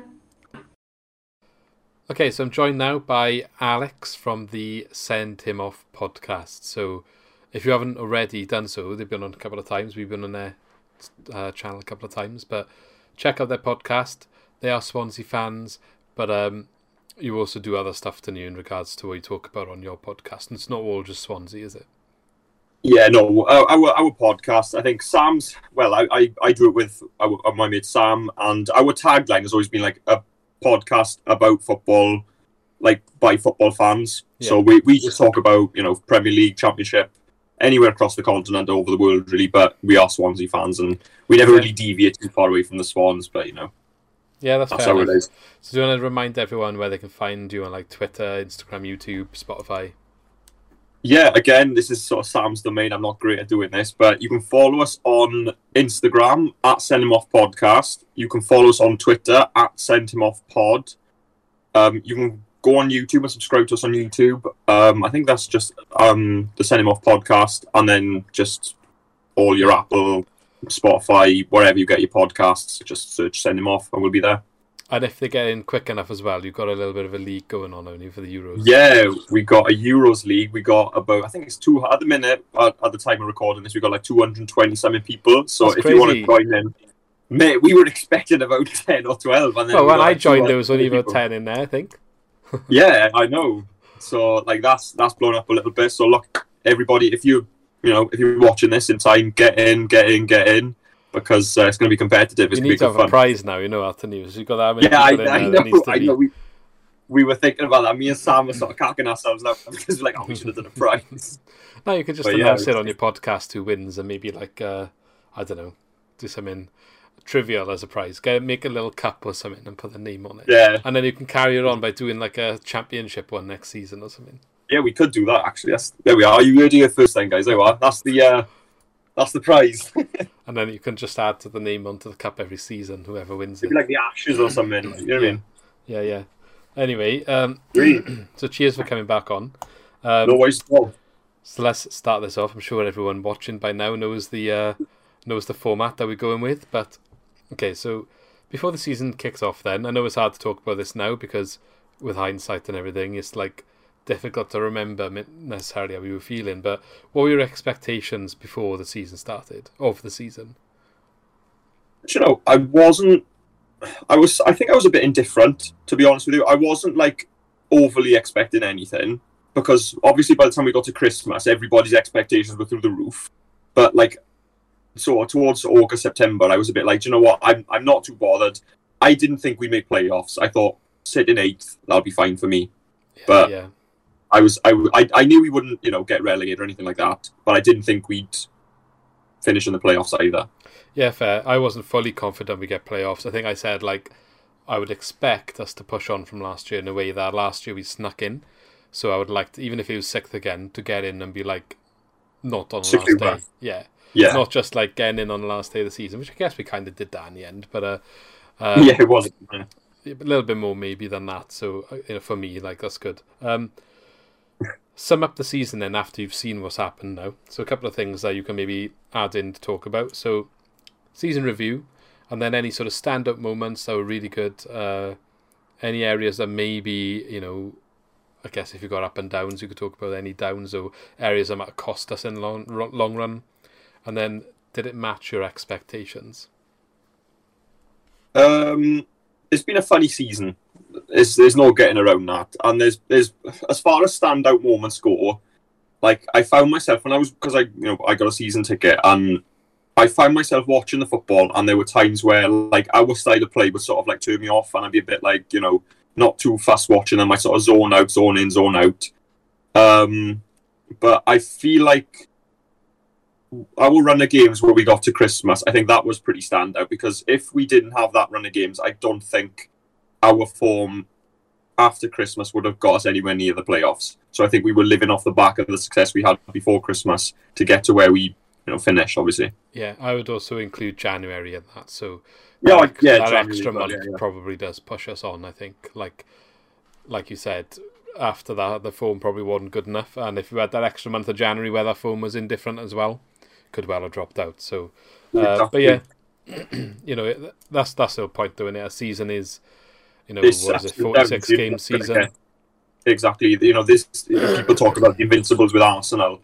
You're not going to get that, and people, and I think a lot of Swansea fans were kind of expecting that, and I think we, I can't remember, did when did we lose our first game? It wasn't until October, wasn't it? We did lose one like early on. Uh, oh, did we? I can't remember now. Not early on, but October is quite early. You know what I mean? We lost, I think, maybe yeah. like either two or three before Christmas. But still, that's not that much. But really, the Championship is not a league where you're going to go undefeated. No. I don't care who you are. I don't care who you've got in your team. You're not going to go undefeated. I think I've so. I think. Our first, on, sorry. Our first, sorry, our first loss. Sorry, I didn't mean to interrupt you, but our first loss was against no. Huddersfield at home. Oh well, you know, we we shouldn't have lost that game. But exactly, yeah, and there, there is there is always, you know, you don't lose your home games. You got to try and win all your home games, but if you don't win them, draw them or whatever. But yeah. you know, it's it's just how it is. You're not going to win them all. So I think a lot of Swansea fans were sort of expecting a lot, and you'll see a lot now, like the repercussions of that thing, like oh Cooper out, this, that, and the other. Which personally, I disagree strongly with. I, I couldn't disagree more with them saying Cooper out, because I can't see anybody better than him for us no. right now. No, he's he's operating on a limited budget, and he's playing the style of football that's like he can get out of the team is what he thinks. And yeah, you might disagree, but the bottom line is if uh, he doesn't think they're going to perform to get fourth place, playing a different way, then that's why he's doing it. So anyway, exactly. We're not necessarily here to dissect Cooper himself. I'm sure there'll be another yeah. video on that. Like that's a big topic in itself. Like. Um, there's there's stuff you could talk about on both sides in that argument, but um, I agree. I tend to agree with you. I I wouldn't call for him to go, but yeah, I think you're right. Like first half of the season was definitely, I would say, overperforming. So that that's kind of why it equaled out maybe where the last two months, or at least like February, March, I would say after the Norwich game, all of March, maybe then we the came back game. a little bit, but um. underperformed for those two months, but it kind of balanced out in the long run. But there are factors that I've discussed with, like I just had Ollie that uh, was on, and you know the injuries to like Gibbs-White, for example. Even though we got away with it in the first half of the season, him coming back when he came back, if we had kept him, would have been massive because creativity was an issue. We couldn't get Lowe and Ayew in the game for like two months, which we basically couldn't score because we couldn't get him in the game. Him being there maybe changes that. Morris as well, like. Different dimension with the, the pace and all that. Who knows, isn't it? But um, this long, season, I think, yeah. was a season of what could have been. Yeah, it could. It was. It was one of them ones because Gibbs-White was a different quality when he was down here. If Joe Roden had stayed, if Gibbs-White would have stayed, if funnily enough, though, I think Freeman, Joe Roden um, was probably the one what we would have missed the least because I think our defence was probably yeah, the strength. He, Very solid defence. I know, sort of, you know, we had to switch up the system, but having Joe Roden in a three at the back system, I think I would have preferred to have Joe Roden there rather than Ryan Bennett personally, you know, for obvious reasons. Yeah. But I, I do think it would have. We we might not have shipped as many goals as we did afterwards, just because I feel like Joe Roden is more of a more of a solid defender with a bit more legs on him. Do you know what I mean? Yeah. Well, Bennett's a bit older. He's got maybe a little bit less exactly. pace, and I think like. As much as I think he's solid, he's been solid when he's played, and I really like him as a player. I I, I, I love him. I agree I with you. Maybe like he got injured quite a lot with his, his muscle injuries three or four times, and maybe Roden wouldn't have done that. Although his injury record last season wasn't great, but you'd have to say you'd expect it not to be the case, same sort of injuries. So even if it's for that consistency, then potentially yeah, it could could have been a better result. But at the same time, you know, it was like third or fourth defence in the league, so yeah. Probably not the area we would have benefited the most. I think the other two is probably a bigger miss, but definitely one hundred percent. Like if we had kept him, who knows, isn't it? But uh, um, yeah, but I think like it was such a weird season around COVID. I think a lot of teams would be saying the same thing in terms of what mm. could have been like a, a season of unknowns, no fans, um, weird tra- travel circumstances, maybe different to what you'd normally expect. Testing all the time, staying in their bubble. You know, it's a weird experience for the players, and I guess whoever deals with that the best has a better season. And you know, we were fourth in the league, so we didn't exactly deal with it badly, did we? So no, not by any means. You know, I think I think we dealt with it quite well personally. But and and our travel is always like we're going to be traveling a lot yeah. more than most of the other teams, other than Cardiff. You know, but we'll be traveling quite a way. So still I an think extra hour. Bring a nice generation. But then still an extra hour. Yeah, it, it, well, it, is. it is an extra well, on top of Cardiff, so you know what I mean. Yeah. But yeah, no, I, I think I think we dealt with it quite well personally. Yeah, exactly. Okay, so looking at the players specifically then, so who would you say your player of the season is? And depending who you pick in, who would be your young player of the season? Well, when you came on, I was. I th- was it you came on? I was. I believe you did. Yeah. And we all, yeah, because it was Sam's idea to give the player of the season, and me and Sam both said Conor Roberts, and he actually went on to get. Was it players' player of the season or fans' yeah, player of the season? Yeah, I think it was fans. He had three. I can't remember. One of them was like a yeah. sponsor one, maybe. Maybe it was players as well and fans. But yeah, I, I, I will stick with Conor. I think he's had an outstanding season. He's he's very dependable. But if it wasn't Conor Roberts, I think I'm going to go with. I think it was either yours or Lee's choice of Jay Fulton. Did you? Did either of you say him? Um, I think I I've gone Grimes. He might have gone Fulton. But oh, I think, they were. But I think he said yeah. Grimes in another video, so he maybe he's flip flopping a bit. But, but I'll call him out when I speak to, to him. It goes to show because it's it's not just I. You know, I I said Conor Roberts. You said Grimes. Someone else said Fulton.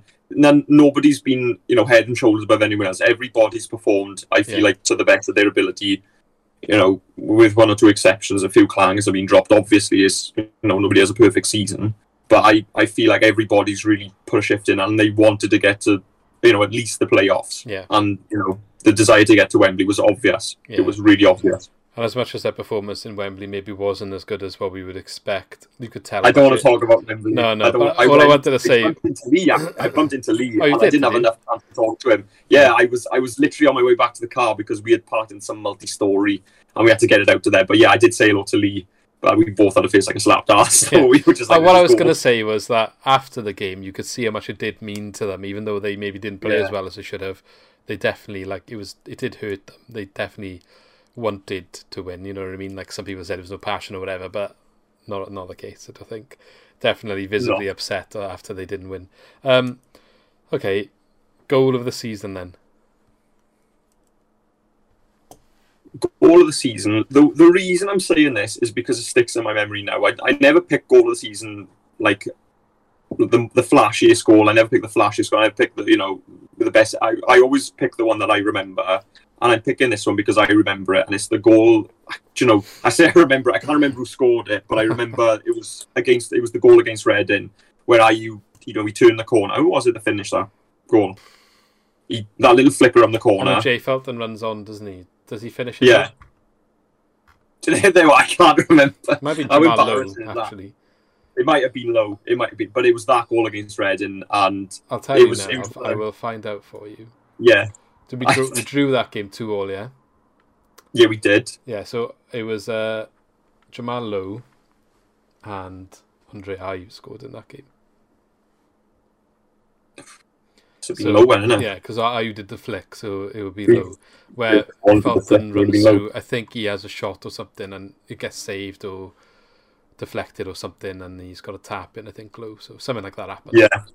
If I remember... But- I, uh, I again, that's you know that's not the flashiest goal, but it was. I think it was Ayew's build up to it. It was so silky. It was you could see his class, and you know he was he's been released. He'll walk into a Premier League club. He'll walk into a top league anywhere in the world now. Yeah, but uh, yeah, that, for me that was my goal of the season. Yeah, because okay, I think that showed the quality of the team. That, the quality the team had there. Yeah, well, Jamal Lowe is one hundred percent of the votes since I've done these videos, uh, but. That's the really? first goal. That's who different. Said, who said his goal against Cardiff? Everyone else. Everyone else. They were right. Also. Well, I mean, it is a good goal to be fair, and it's against Cardiff, so. That's a goal. Yeah, exactly. And you know, that's a close second. Plus, it did win the official one on the Swans uh, awards. Yeah, I think. I, I didn't see that. I didn't see that one, but uh, again, understandable. Yeah.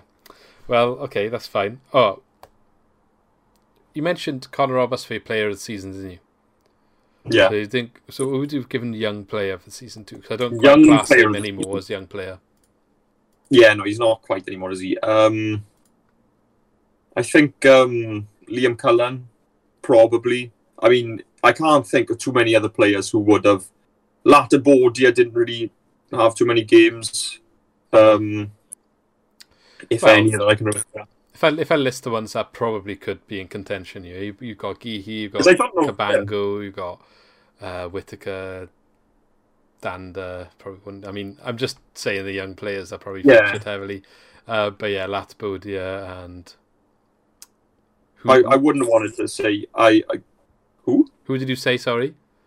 I was going to, for me, it was a toss-up between Cullen and Guéhi. Yeah. He has been so solid, and I know Cullen had his injury, but a part of me wants to say Cullen just because he's, you know, he's a Swansea boy, and I know Guéhi's going back to Chelsea. Yeah. But I think I think deep down it would be wrong of me not to say Guéhi because he has just been solid. I was on a live with, um, well, I I know him as Chris, Swansea City fan, and Sam is going to love that I've dropped his name. I don't know if you know him on Instagram, but um, he called him Superman. His Superman, and to be fair, he was he has been like he has been like Superman this season on a number of yeah. occasions. To be fair, and I can't disagree with that. Is it the one that was with the Joe Rodon the other day? Yeah, Sam Rodon. Sam Rodon. Yeah, yeah. Sorry, yeah. Sam Rodon. Yeah, yeah, yeah. No, I know, I know. Well, fair enough. Uh, I didn't see that live. I'll have yeah. to I'll have to check it out if it's up. You will like, honestly, if, if whoever's listened to this, check that out. Check that it? out. Where can we see it? You can see it on Sam. I think it's on Sam Rodan's Instagram, and it's on his like his um, Instagram. What they call T V, I G T V, yeah, or whatever. And I don't know. Just check it out. Is that the one you're on? No, we went. We went on that. I was just watching it. It was, remember. I think oh, okay. We were. Yeah. And afterwards, you know. But yeah, go and check it out, guys. Okay. It's it's worth your time. Definitely. Okay, and last question then. So, who would you say your signing of the season is? Oh gosh, my signing of the season. Um.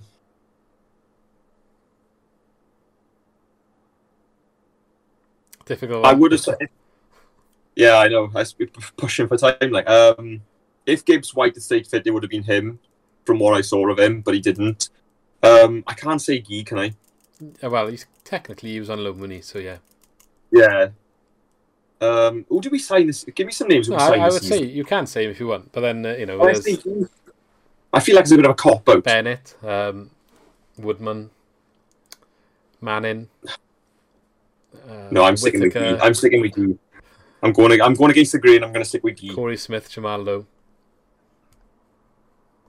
No, Guéhi. Right, Guéhi. Okay. Well, well Guéhi I think is. you decided Sorry. anyway, didn't you? So there we are. Guéhi. Uh, yeah. yeah. Fair enough. No, I mean, Jamal he's been Lowe, a solid. He, was, he has been fantastic, and it was nice to see them finally, you know, in person play. Yeah. But uh, no, he, he's been solid all season, Guéhi. Yeah. And I wish him all the best when he goes. But he's he's gonna, you know, he'll excel at Chelsea. Yeah, kind of any criticisms. It's kind of a shame he had such a good season because we definitely ain't going to get him back next year. Uh, yeah. Yeah. Yeah. He's either... I, I don't know if he'll go straight into their first team. I'd like to think he could, but I just feel like they'll probably ship him to a Premier League team first. I but think he'll be, be the he'll be fine wherever he goes. I think he'll... Wherever he's he goes, he'll be a rock. I mean, he threw Sterling on the floor like it was nothing, didn't he? So exactly. Do you know what I mean? Yeah, okay. So well, there we are. Anything else you want to say after after all this now in terms of the season? Any more thoughts that we haven't touched? Um, you know, there's not too much. I think the only thing I can think about really is just I'm I'm so looking forward to getting back down the Liberty and seeing everybody, like seeing the, the stadium bouncing. You know, it was so nice that when we were at Wembley, my my vo- I don't know about Lee, but my voice was gone before the whistle had blown. So it was so nice just to finally get it out there and yeah. you know do what you've missed doing. But yeah, well, looking forward to seeing everyone. I don't get to all the home games, but I'm sure when I do get to one away game, that we'll be able to have a pint or whatever. I'm sure that will. Yeah, one hundred percent. one hundred percent. Unfortunately, my Hopefully job doesn't we'll allow well. me to get a season ticket, so uh, I'll try to go as much as I can, though. But yeah, get down as much as you can. Yeah, one hundred percent. Well, cheers for coming back on, Alex. Uh, no, shame Sam couldn't join us this time. I'm sure you'll be back in the future. So if you want to remind, one hundred percent. yeah, if you want to remind everyone where you can find you both, and what you do. Yeah, so like, like I said at the beginning, we're we're a, we're a football podcast. We talk football. Obviously, we're Swansea fans, so we do drop Swansea now and again. Uh, you can find us on YouTube, Send Him Off Podcast. You can find us on Instagram, at Send Him Off Podcast. You can find us on Twitter, at Send Him Off Pod. And you can, if you, you know, Spotify, Apple Music, anywhere you find your podcasts, just, you know, Send Him Off yeah. and you should find it. And I'll try and link all of this stuff in the description if I remember. There's going to be a lot to link in this one, but it should... there's going to be a heck of a lot of linking in that one. it should. Hopefully, I'll get it all in there, right? I think I'll try my best. Um, otherwise, we often tweet each other back and forth, and we're doing stuff together. So I'm sure you'll see their name tagged in our tweets if you're following us. So anyway, check them out, and thanks for coming on, Alex. And I shall see you next time. Thank you very much for having me. No problem. Okay, so I'm joined by Ollie. Uh, now so welcome back to the channel, Ollie. Second appearance, I believe. Thank you very much. Yeah, yeah. Um, do you want to just remind everyone like who you are, where you are on Twitter, maybe what you do in regards to like your blog and stuff like that. Yeah, okay. Um, so Twitter, you can find me uh, S C F C Ollie, and I've got the Vibe Football blog as well, which you might have come across or might not have, but take a look at if you haven't, where I post a lot of Swans related stuff, but also lots of things like from the wider world of football to talk about on there. So uh, yeah. yeah, hopefully lots of stuff coming about the Euros on there soon. Get some good conversations going on there. I have had a look at some of it. It's a pretty good read, so check that out. Uh, I'll try to remember. We've got a lot of people in this video. I'm going to try and link as much as I can to your relevant stuff. So if anyone wants to find any of uh, the guests today's content or Ollie's blog, for example, and their Twitters and, and so on, check out the description, so everything should be down there. I say should because guaranteed I'll leave one out. You know how it is. Um, yeah, it's hard to remember. Okay, so before we get into everything in regards to, like, obviously we're at the end of the season now, I just want to, I've asked everyone this so far, and I just want to sort of get a grasp of what you were expecting before the season kicked off. So what were your, it's hard to ask this now because you can kind of change your answer, but be as honest as possible. What were your expectations going into the season? Before the season, I had a go at predicting the Championship, League One and League Two, so obviously did predict where Swans would finish, and I had the seventh, so in that respect, we've outperformed how I thought I w how I thought we would. But in another way, I did always think we'd, we'd do a little bit better than that, and just did that as a sort of conservative guess. I always thought we'd make playoffs. I think automatics always seemed to be a bit of a pipe dream, and we were always overperforming when we were in that race. But playoffs is a good season, and to get to Wembley, even if we didn't get the result we want, I think I think I would have taken that at the start of the season. Yeah, so you kind of touched on my next point. I was just going to ask for like kind of an end of season, um, you know, what's the review of the end of the season then? Because obviously you said you expected maybe, well, you said seventh, but maybe thought playoffs were more achievable. So after seeing how it panned out then, what what what would you say now? Do you think we like overperformed, underperformed? Uh, any areas you think maybe stood out as highs, or maybe areas that were like definitely where we missed out or where the opportunity was lost, if you like? And um, yeah, obviously did it meet your expectations? I mean, I think we could have had a slightly better season if certain bits of luck had panned out for us as we'd have liked. The two obvious examples that come to my head there are Morgan Gibbs-White and Jordan Morris. Their injuries, I think if they hadn't got injured, we'd have been further up the table. I think we could have picked Brentford to third, maybe even Watford to second. And obviously, it's hard, it's easy to look back with the benefit of hindsight, but the games they played and the prior knowledge I have of those two, they, they looked excellent for us and would have been huge players for us this season. But I think overall, it's been a great season. Uh, we've clearly made some progress from last season, going from sixth to fourth, but also going from not going to the final to get into Wembley. So I think it has been a good year, but of course, when we get to Wembley and have a ninety minutes away from the Premier League, you, you always feel yeah. a bit sadness that we didn't get there. Yeah, exactly. I think I agree with you. Like, at the end of the day, though, there's four teams in the playoffs and only one of them wins. So, like, you know, yeah, exactly. You've got a twenty-five percent chance essentially of winning, so it's yeah. not like nobody, nobody sort of um, deserves or not deserves, but like nobody, no one's entitled to winning that. You've got to, you've got to earn it and deserve it. And obviously, we didn't on both occasions this time, but the last time we were in the playoffs before that, we did. So that's like one out of three in the last three.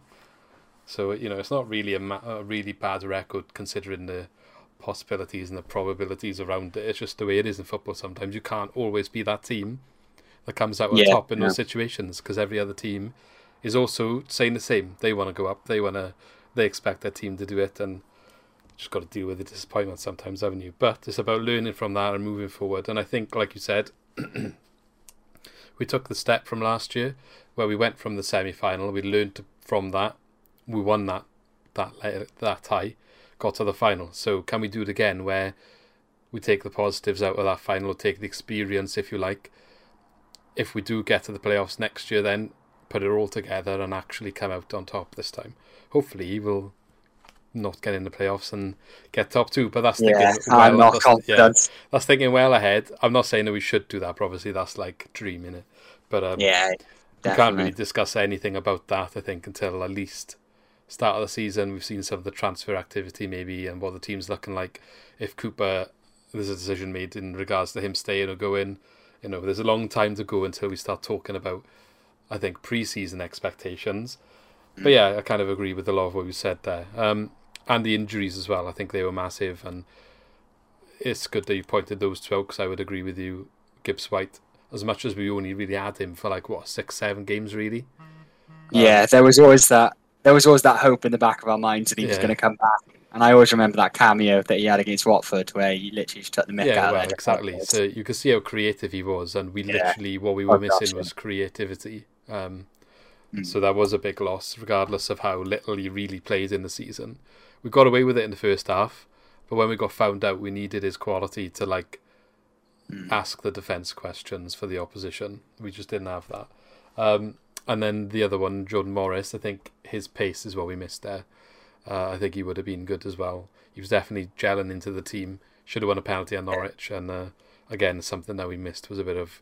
Yeah, no, he would have definitely given something. Yeah. Okay, having said all that then, who would you say your player of the season is? And depending on who they are, your young player of the season. My player of the season definitely doesn't qualify for the young player of the season category, because I find it pretty difficult to look past Andre Ayew. I voted for him in my player season with the Swans. Thought about voting for Conor Roberts, but my head was was telling me I had to vote for Andre. Conor Roberts he, won that award in the end, didn't yeah, he? Yeah, yeah, yeah. But I think I think Andre was the obvious answer. I think we're gonna we might be in big trouble without him next season. His his experience in the dressing room is clearly so important. He's such a leader on the pitch, and he's always rallying the troops out there. But also at the same time, his defensive work and the work he does off the ball, and that just moments of quality that he gives us, just make him stand out from the rest for me. I mean, there's four obvious candidates in my mind, yeah. which were Roberts, him, Guéhi, and Grimes. I think Grimes is definitely with a shout as well. He yeah, he's won. mine to be fair. So yeah, yeah, he's he's he's a, he's been excellent for us this season. And I think we. If we lose him in the summer, we'll be a lot worse off without him. Yeah, I think, I know, maybe it's because I expected Ayew to go, but I think if Grimes go, I will be more upset than Ayew going. But I think that's just because I think we've all known that if we don't go up, Ayew's going to go. So that's kind of been accepted for a while. Whereas mm. I think Grimes is someone that, as much as he's not our product, because we did get him from Exeter, he kind of feels like he is because he came at such a young age, was there in the academy for a long time, went out on a lot of loans, and to see him come through and just become such an important player and become club captain, it's just nice, yeah. isn't it, to see that. As much as he's not all the time in Swansea, we brought, brought him in at a young age because he had potential, and it's good to see him coming through and actually realising that potential. Same as like McBurney and Dan James and And Fulton, for example, he's another one, yeah. and Byers actually. But um, yeah, Grimes especially. I think I will. I'll be more upset and worried if. I'll be devastated if yeah. he leaves. He's because it's losing. I'm not just uh, obviously the benefit that him and Andre give us on the pitch, but the losing your captain and vice captain. Yeah, I didn't even think about that aspect. That's like a double whammy. It's like you lose, you lost your vice captain already. Um, losing your captain, I don't even know who would be the next. It'd probably be wait. Well, if Routledge stays, as mm. the thing is, he's not really going to be on the pitch too much. No. Uh, I mean, Corey Smith came to my mind because he used to be captain of Bristol. Maybe I have, Ryan Bennett. I've thought about this. Yeah, yeah. But again, just the people it just who are the leaders, yeah, isn't it? It doesn't feel as like because they haven't, as much as they're experienced, they haven't been at the club as long. And I know that's not always how you should pick the captain. But sometimes you want both, where they're experienced and they've been out of the club for a while. Uh, but like Routledge, but Routledge is hardly going to play. So whether it's not yeah. like kind of when Monk and Britton were captain for their stints, they weren't always necessarily in the team. Um, so maybe it'll be a case of he is the captain and the vice captain is the one that's leading on the pitch a lot of the time. That might be something, I don't know.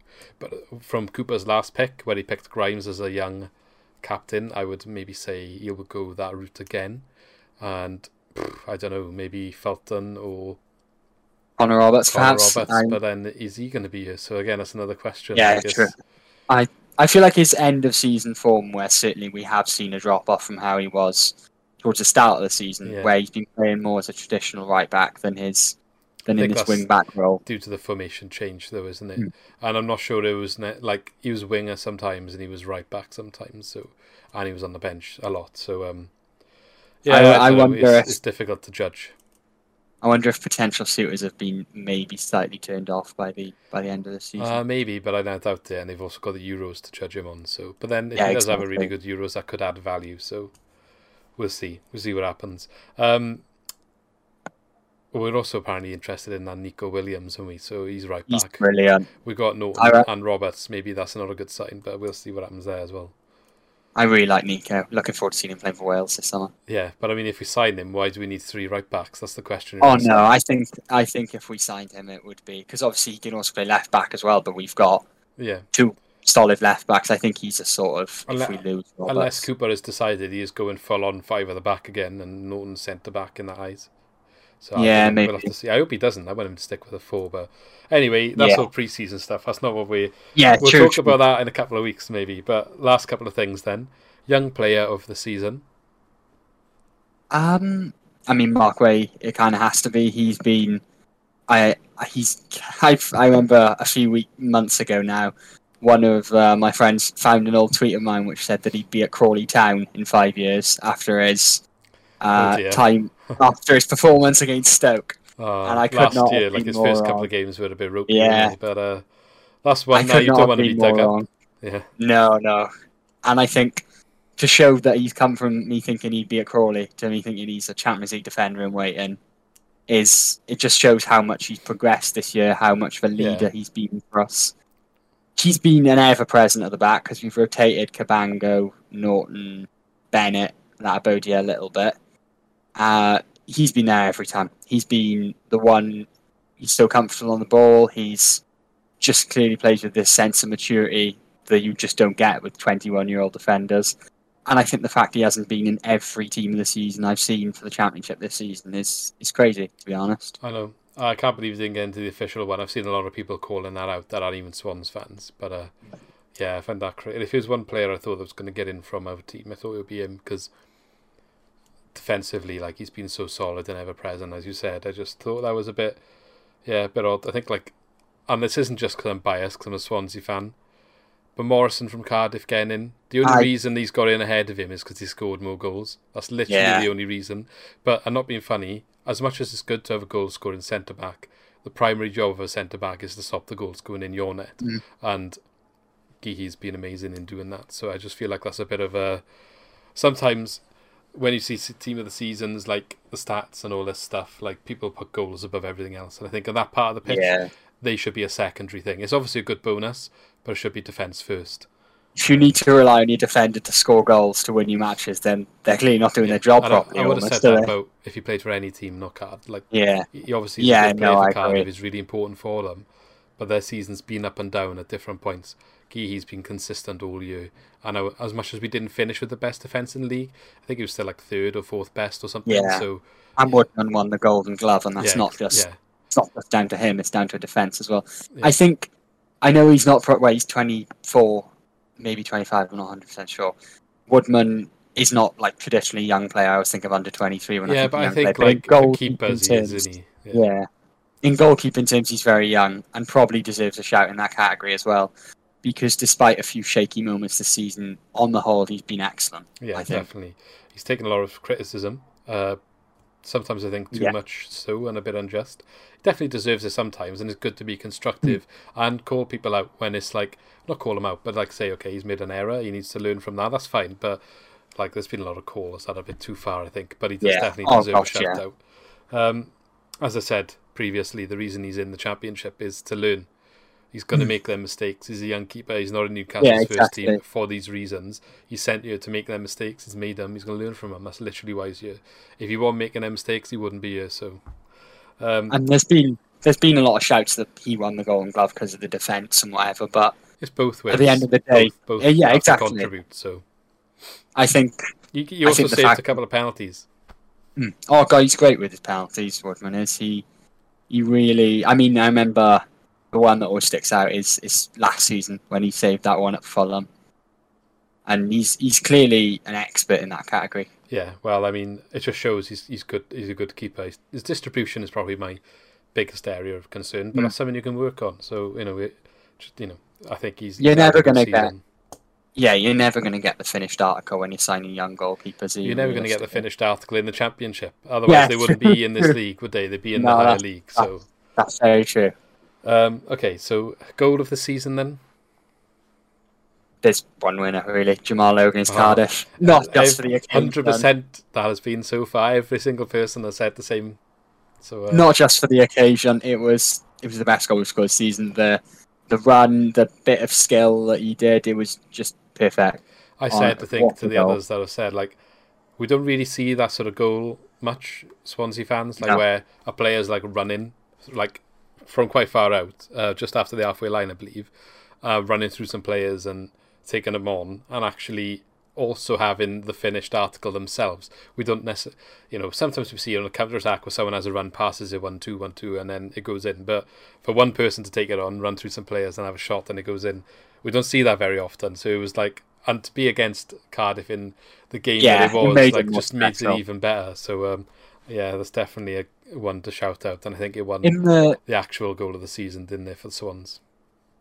If in a if, if we're going over a second place or whatever, the Matt Grimes goal in the cup against Forest, that was a lovely strike as well. But obviously, I mean, there's no contest for Jamal Lowe's yeah, goal yeah. against Cardiff. I think Grimes, all of Grimes' goals this season, probably mm. in contention. Really, they were all from yeah. outside the box. I think. I, I totally forgot about the playoff one. Now you mention it, I just and was there one blew. against uh, Rotherham as well away? Yeah, mm. yeah, he scored some lovely goals. Yeah. Um, Okay, and last last question then. So, signing of the season. I'm I'm edging towards Guéhi, but I don't feel he's a traditional signing because he was here last uh, season. Loan seasons I'm... can count, but if you if you're saying yeah, if he was like, well, I, I guess technically when he got signed, he was signed yeah. on an eighteen month money, so we kind of or we well we didn't kind of we all knew he was coming back, so it doesn't almost feel like a signing. It was in the deal I already, think... wasn't it? It was just yeah. like you had to trigger the if you want him, mm. keep him like. So I, I think I'd probably go Jamal Lowe. I, I think we've made some great signings this season. I think Corey Smith has been an asset for us this season. I think, I mean, Manning, I think, will come come good and play a bigger role for us than he has this season yeah. next year.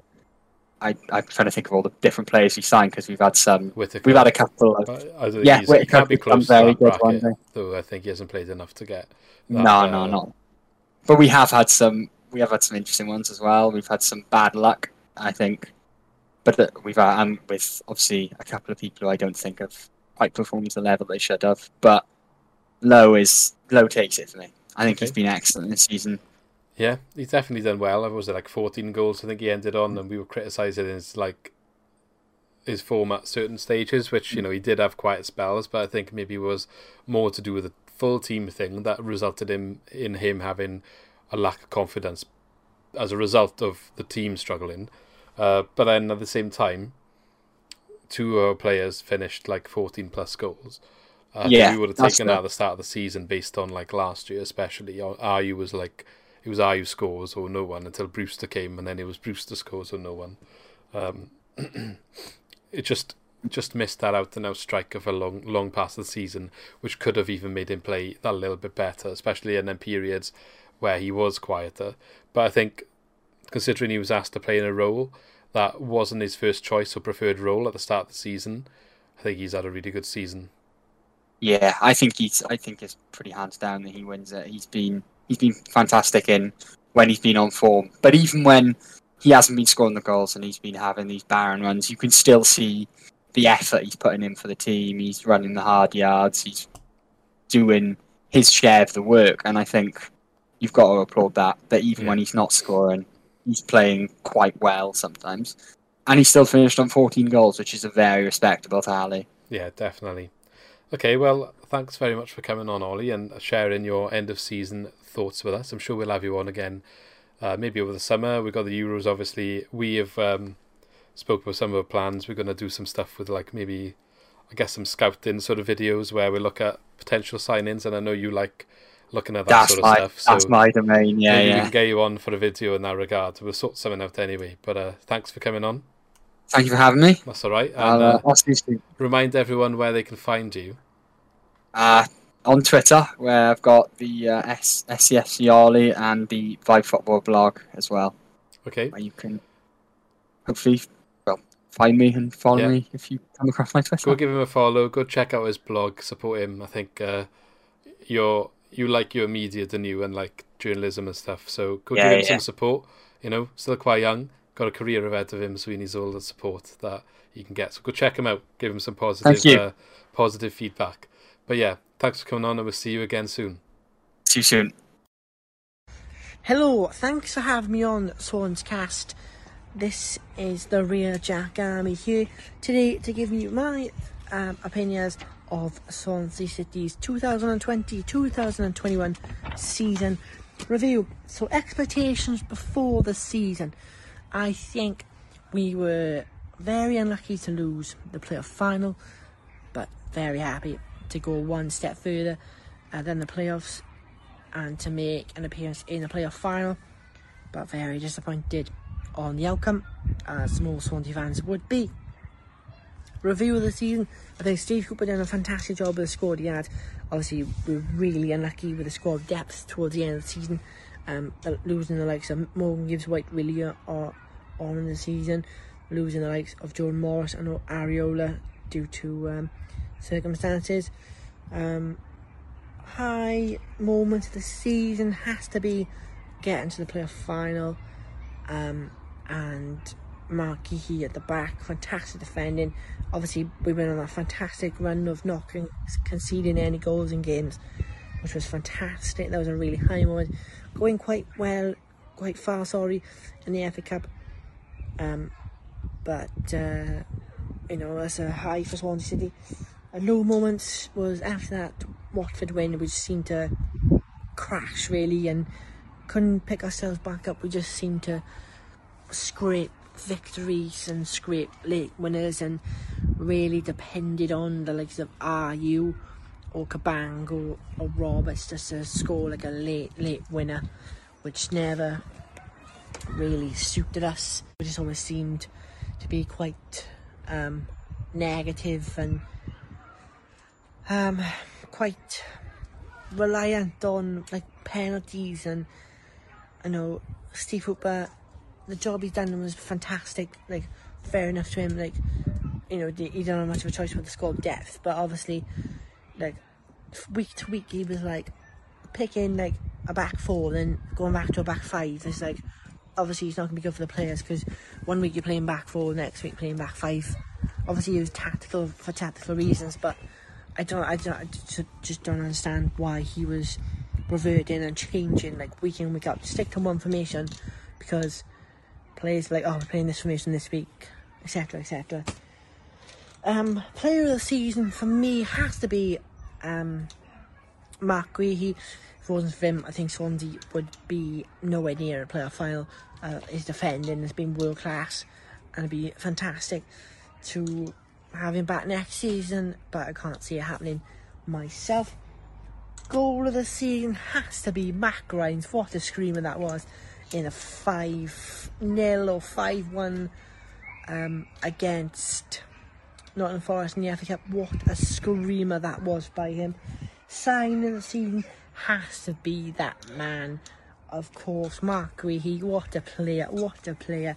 He has got a bright future. Chelsea are very lucky to be having him on their books um, for a good couple of years. It'd be fantastic if he was to come back at the Liberty for a third a third year, just like Freddie Woodman. But we can all dream, we can all dream.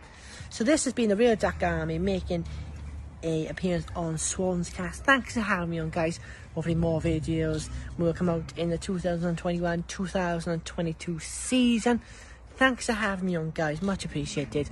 Hope you are well, and this has been the real Jack Army on your channel. Thank you very much and goodbye. Okay, so I'm joined now by Joey. So welcome, Joey, for your debut on the channel. Thank you. Thanks for coming on. Um, do you want to just give you give everyone a little bit of a brief sort of uh, introduction to yourself and where they can maybe find you then on Twitter or social media? Yeah, certainly. So being a Swansea fan for quite a long time now, um, long suffering, as it were. Um, Joey is Swansea is the Twitter handle. Um, Joey Daniel Waldron. If you search either of those, you will find me. Um, yeah, just wanted to come on and uh, have a quick discussion about stuff relating to the club, really.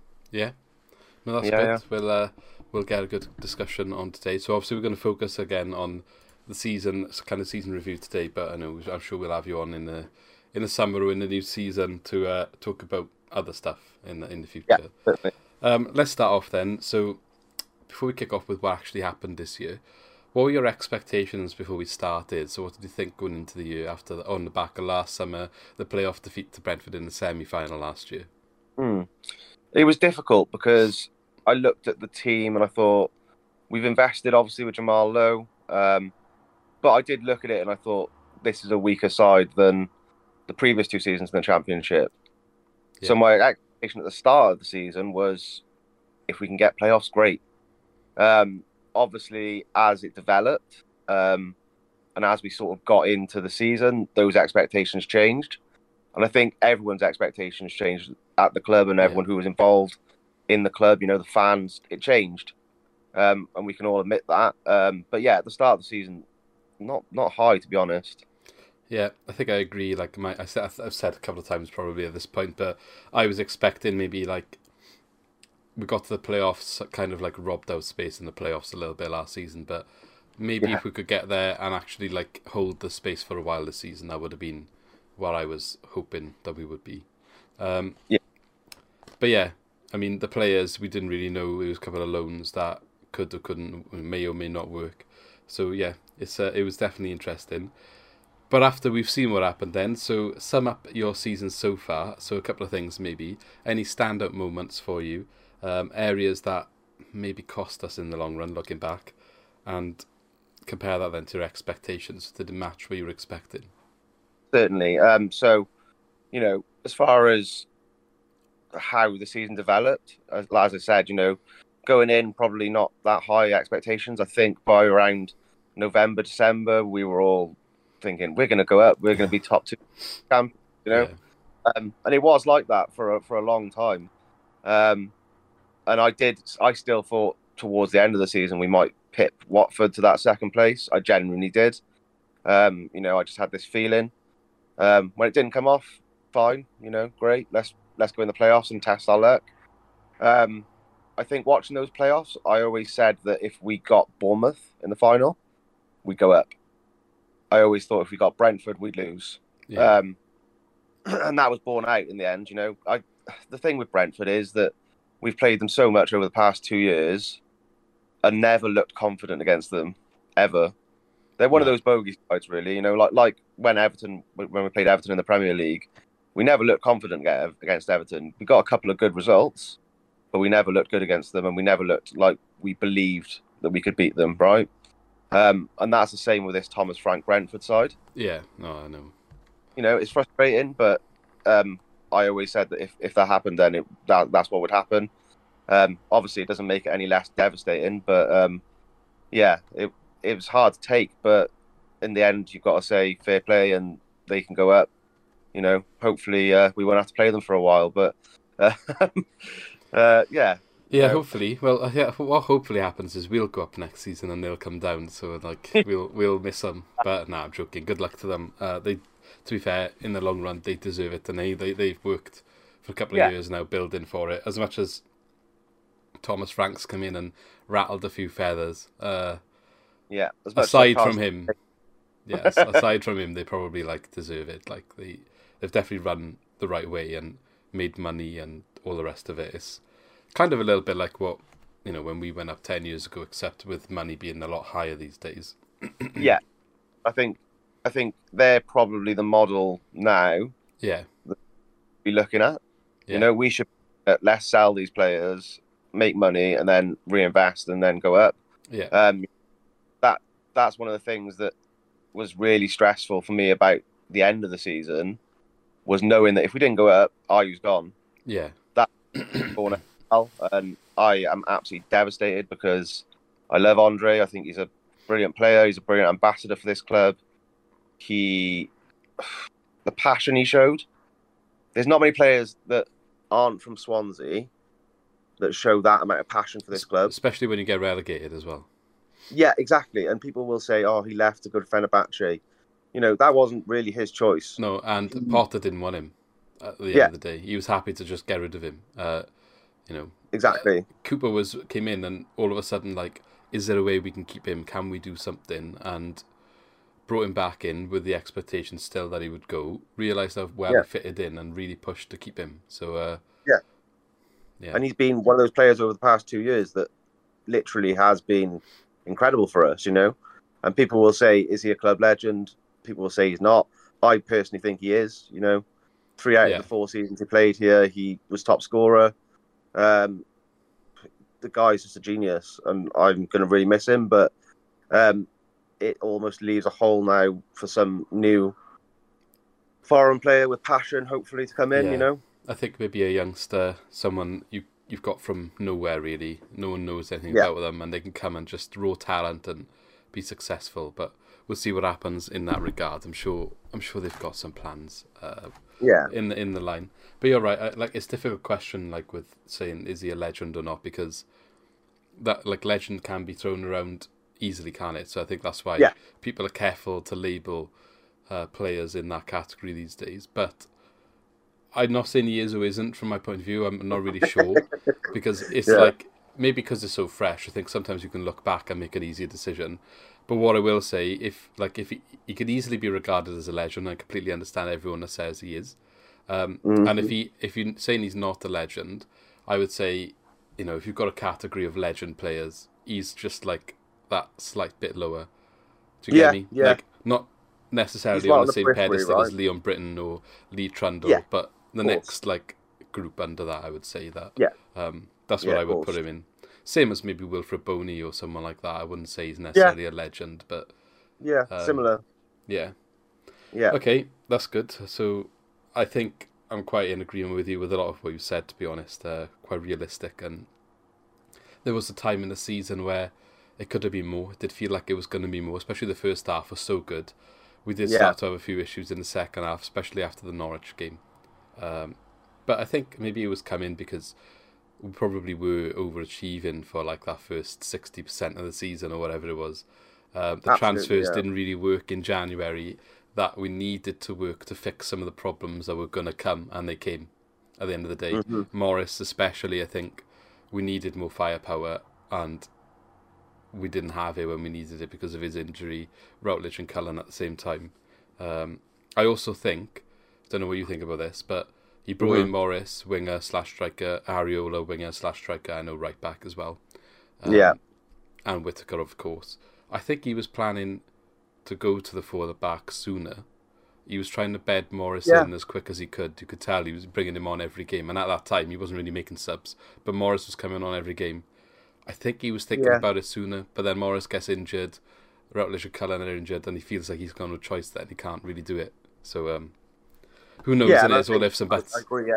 yeah. I agree with you on that. Um, and I think as much as we talk about the Andre Ayew uh, departure now hurting, the Jordan Morris injury really hurt at the time yeah. because it was just one of those that I, I remember him coming on against Norwich, was it, when he almost when he should have won that penalty? Yeah, that should have been a penalty, one hundred percent. Yeah. Yeah, and I remember him coming on in that game, and I just looked at him and thought, this is some player, like, this is a coup for us. But that's, that uh, speed is something that we missed. I know Jamal Lowe's yeah. quick, but he doesn't use the speed in the same way as, like, Morris, you could tell.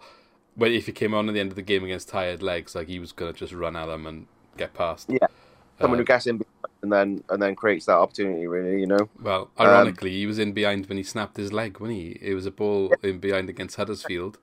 Um, yeah, true. And I don't know whether it's the way he runs or something, but clearly it just didn't go well it on was, that day. It was a really weird step onto the ball, and it was like, oh, okay, yeah. that's strange. It's, it's um, very harsh. Knew, yeah, it's really harsh on him. And, like, you know, hopefully the stars align and potentially, you know, if he's fit in January, there's another loan move for him. Yeah. But, but you know, the thing is, he wouldn't have played football for a year, so I feel like we wouldn't go in at that point, yeah. but we, we will. I hope I would love it for it to happen just out of like, you know, we, we wanted to give you a chance. You got injured mm. playing for us. I'd love to give you another chance, but I think sometimes the money men don't think like, like that way, do they? So yeah, yeah, yeah. But um, it did, from what I was reading the other day, seem that his injury was worse than first expected. They were hoping that he would yeah. have been playing football by the end of this calendar year, but it looks like he's not going to kick a ball this year now. So, wow, yeah, that's it's difficult for him, isn't it? You know, as as a young man who this was his first foray really outside of yeah. outside of the U S. You know, he was he was keen for it, and he, he looked again another one of those players who was going to bring a different type of passion, but still yeah. a passion. A passion for like showing himself, proving himself as an American coming over to the yeah. the different system. Um, because it's always it's still seen as a bit of a cliche that there's not many of them that do it. Um, the football over there is not as good, and he's had to prove prove that wrong. And and he had a different path as well through like college football over there. Um, yeah, quite a unique path, and I think he's quite um. respected over there for his, his youth path up to like mainstream and international football. So yeah, second A C L in your other leg, like you, how bad can your luck get in your career? Like it's uh, horrible. Hopefully it? that's it for him, and he'll have a good couple of years to end now. Like he's what twenty-six, yeah. so he's still got a couple of years ahead of him. Yeah, he's still he's still got probably ten years ahead of him if he can stay fit, you know. But yeah, you feel you do feel for him because it, it was just one of those things. It's a freak moment, you know. Yeah, and. It, There was a lot of those throughout the season, I felt, like freak moments where people just got injured, you know, like Cullen was the same, yeah. Routledge was the same in the semi-finals. Um, well, and, and in the same game as Cullen, wasn't he, you got injured? Yeah, yeah, and that game as well, yeah, exactly. I think like the whole, maybe not for all of the injuries, but for some of them, the amount of games condensed into a smaller time frame because of COVID, I think there's been stuff already saying that like muscle injuries yeah. were increased and just the more demand. I know I know there's an argument that I hate seeing actually, but that people say like, oh, well, they paid all this money, they should be able to deal with it. Unfortunately, it doesn't matter how much you paid, your body is your body. Yeah. Like exactly. you can't you can't play more than what you can play. It doesn't matter how much money you're on. Like yeah, that's... bones don't go, oh, well, I got ten grand this week, so I'm better up. Yeah, it's yeah. a bit thick. Yeah, well, um, uh, that's, yeah, that's, an, that's one we can probably talk about in the summer maybe all uh, in more detail. But um, yeah, let's that... mo- let's move on a second. So player of the season then. So two categories here. So depending on what you say for your player of the season. Yeah. if, you know, the age bracket really. Player of the season and young player of the season. So obviously if your player of the season falls into the young player category, then yeah, there's only one, isn't there? But otherwise, yeah. player of the season and young player.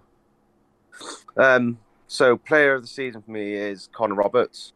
Um, you know, and people will say... Well, you know, Andre Ayew was head, head, head and shoulders above the rest when he when it comes to scoring and stuff.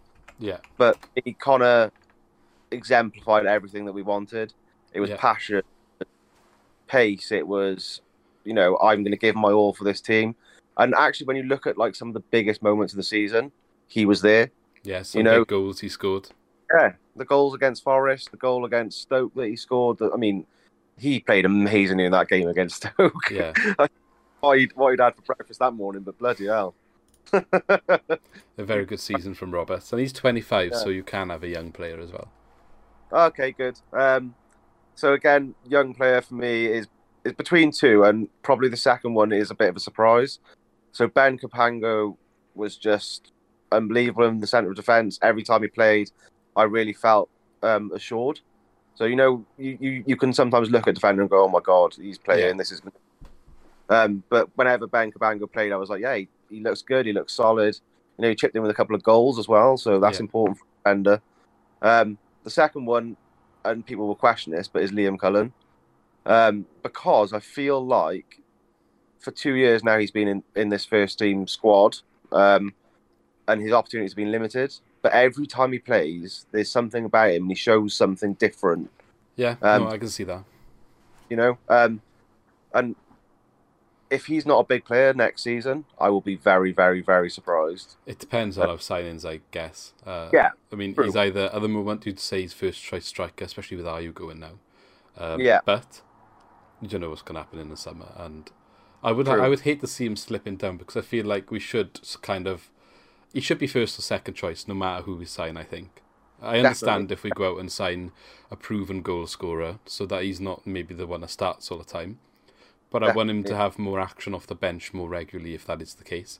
And if this, this yeah. whoever we sign isn't performing, uh, he can come on. Or if we're still playing five at the back with the two forwards, he's one of them. Like, rather than maybe Lowe, yeah. who's not necessarily a forward. But then there's a question then, where do you fit him in? So that's, yeah, that's got, again, that's a bigger debate. But I agree, Cabango, yeah. he's been solid. Um, we've talked about his performances after some games in our videos. I'm sure you might have viewed at some point. But yeah. uh-huh. the only, like, we... I think constructive criticism, he is young, isn't he? So he's going to make mistakes. But the only thing I think for him, majorly, is sometimes he's too quick to hoof the ball away. But at the same time, that's not necessarily a negative, because you could argue some of the other players don't do it enough and then we get caught out. So he's kind of like, okay, I don't want to make a mistake that leads to a goal. I'm just going to get rid of it. Which I think when we're in a spell of not playing well, people highlight that and say like, oh, we need to keep the ball to get back in the game. Yeah. But from his point of view, he's like, I just don't want to make a mistake. I want to make sure we aren't conceding. And he's yeah. young, so he's going to learn from that. He's gonna he's gonna get better on the ball, isn't he? Like that's. So yeah. I agree. I agree. He's had a very good year, and at the playoff semi-finals especially, he was immense. Oh, I would argue I, he could have been man of the match yeah. in both, even though Guéhi got it. I, yeah. I think, especially the first game, I think I would give it to Cabango over Guéhi. Yeah, I mean. What I would say about the hoofball thing is that, like, actually, he's he's almost a hybrid defender between yeah. Guéhi and Bennett, because Bennett hoofs it and nobody criticises Ryan, yeah. you know. Um, but yeah, I mean, the one thing I want Ben to do and work on um, over this summer and over the next season is to actually be a bit more comfortable with the ball. Yeah, because some looks a little bit like he's kicking the ball weird, you know, and yeah. it, it yeah. it's him. But if he can work on that, then I think he's going to be one hell of a player for the future. I think future. That's perhaps where the whole hoofball thing comes from, because he looks a bit uncomfortable and then sometimes he yeah. ends up kicking it long. That's probably why people jump on him a bit more than maybe Bennett. But like I said, we're not, I'm not jumping on him. When we've mentioned in the past, that's like us being constructive really more than anything. But oh, yeah. one hundred percent good season. Yeah. yeah. And Cullen, I agree, like, yeah, um, I would love to see him get more chances. For me, when he came on, like the last couple of games when he was starting as striker and we went to the four, the back, mm. he just allows Ayew and Lowe to play so much better than when they're up to top together. Yeah, As, as I much agree. as like, Cullen might not have a game where he is the standout.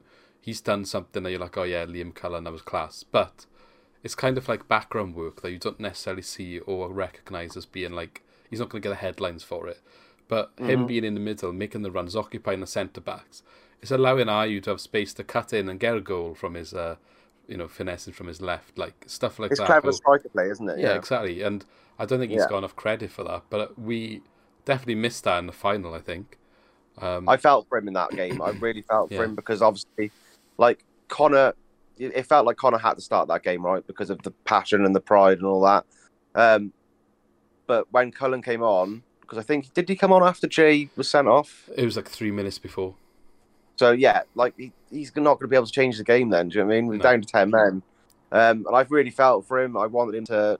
It's the wrong sort of game go. anyway, when we're two nil yeah. down. and, yeah, exactly. Uh, they, they're exactly. happy to just sit back and win the game, because that's all they needed to do. It, it, we needed him yeah. there when it was nil nil and they were pushing, so that when we countered, he can make these runs. Oh, yeah, yeah but, uh, exactly. Yeah. yeah.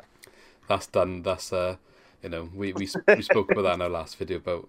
errors that Steve Cooper maybe made, but um, yeah, yeah. Look, I'm sure they'll all learn from that, especially if Cooper's here next year. But yeah, I think like yeah. he just allows the other two to play so much better, and I thought that's why he was going to just stick to the four. But yeah, yeah.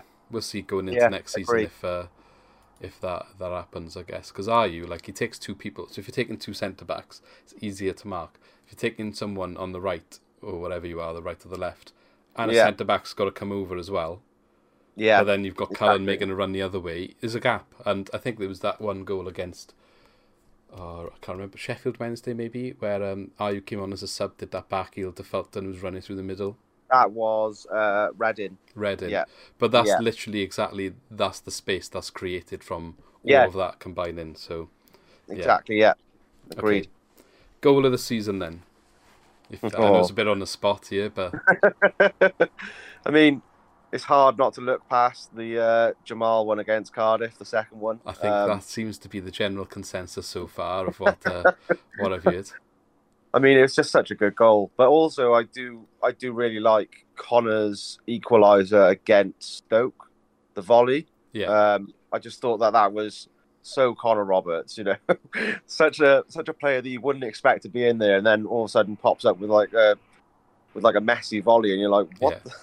Know, Where that did that was, come from? You know, that was very good. Uh, I, I yeah. tend to agree with you on the Jamal Lowe one though, because I think how often do we see, especially as Swans, I I, I don't mm. know whether it's like down to our style of play, but how often do we see like a player running through nearly from the halfway line? I know Ayew got tackled, didn't he? And he ran onto the ball.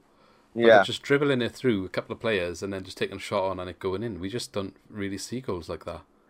No, yeah, and, uh, and, and we don't. Yeah, you're right, because like that's not the style of play that we play. But it was just so beautiful to watch all of these Cardiff players falling over. Yeah, and Jamal just standing and going, "Yeah, see you later." Like, it couldn't have been against a better team like that goal. yeah. um, exactly. Like, I think Jamal Lowe, whatever he does the rest of his Swansea career, is always going to be. He's always going to be up there for Swans fans because of that game. That, yeah, there'd always be a beer for him in Swansea, wouldn't there? Yeah, one hundred percent, one hundred percent. He's uh, he's definitely like, he can retire now. Yeah, I agree. um, okay, last one then. So signing of the season, and it can be loan signing or transfer signing. Mm. This one's quite hard actually, um, yeah. because you look at you look at the signings we made at the start of the season. Um, Freddie and Marc aside, a lot of them have contributed, but not. Like being superstars, right? Yeah. Um, second half of the season, you could say the same. Um, I really, really like the signing of, of Morgan Whittaker. I think he's a he looks an excellent player, um, but probably not for the first team yet. Um, if we're going to go sign sign of the season, it's between Marc or Freddie, because yeah. both of the players, again, Freddie knows exactly what it means to the fans, much like Andre does. You know, he's got that passion. He always shows that he's so passionate about Swansea and like. He he did all those videos on Instagram learning Welsh, which like imagine, like nobody well, he, does he that. He might not even be here next year, so why why would he even need to put that time? I know, I know yeah, nobody does that, and credit, I was just like, wow. To him. Yeah, and we we've just got a dog uh, recently, um, and when we were picking names, it had to be a Disney name for my yeah. missus. But I was also like, can we have Woody? Because it's like Freddie Woodman, Woody, yeah. right? Oh, um, so. Yeah, I, I probably would say Wood Woodman, actually. I just think he's just... Everything about him, I just love him. Yeah, I, just, I think... I love him. I'm glad you've said Woodman. I feel like he's had a lot of unfair criticism uh, this season. Yeah, he does get a lot of we've, stick, yeah. We've given him, again, when we when we like to like highlight mistakes, we it's a bit of constructive criticism. We always look at what they've done wrong and then look at the context of it. Like, we try to anyway. So when there was a couple of games, his distribution was off a little bit. I was quite vocal to say, like, because... Twitter was going mad at this point, saying he's not good enough and all this. And I was yeah. just like, look, yes, he's made some errors. He's made a mistake or two. I think like the Palmer scoring against us for Bristol when he he done him, yeah. Like I was like, uh, the reason, day, yeah, the reason he's here playing for us in the first place in the Championship, not the Premier League, the Championship, is because yeah. he's from a Premier League club.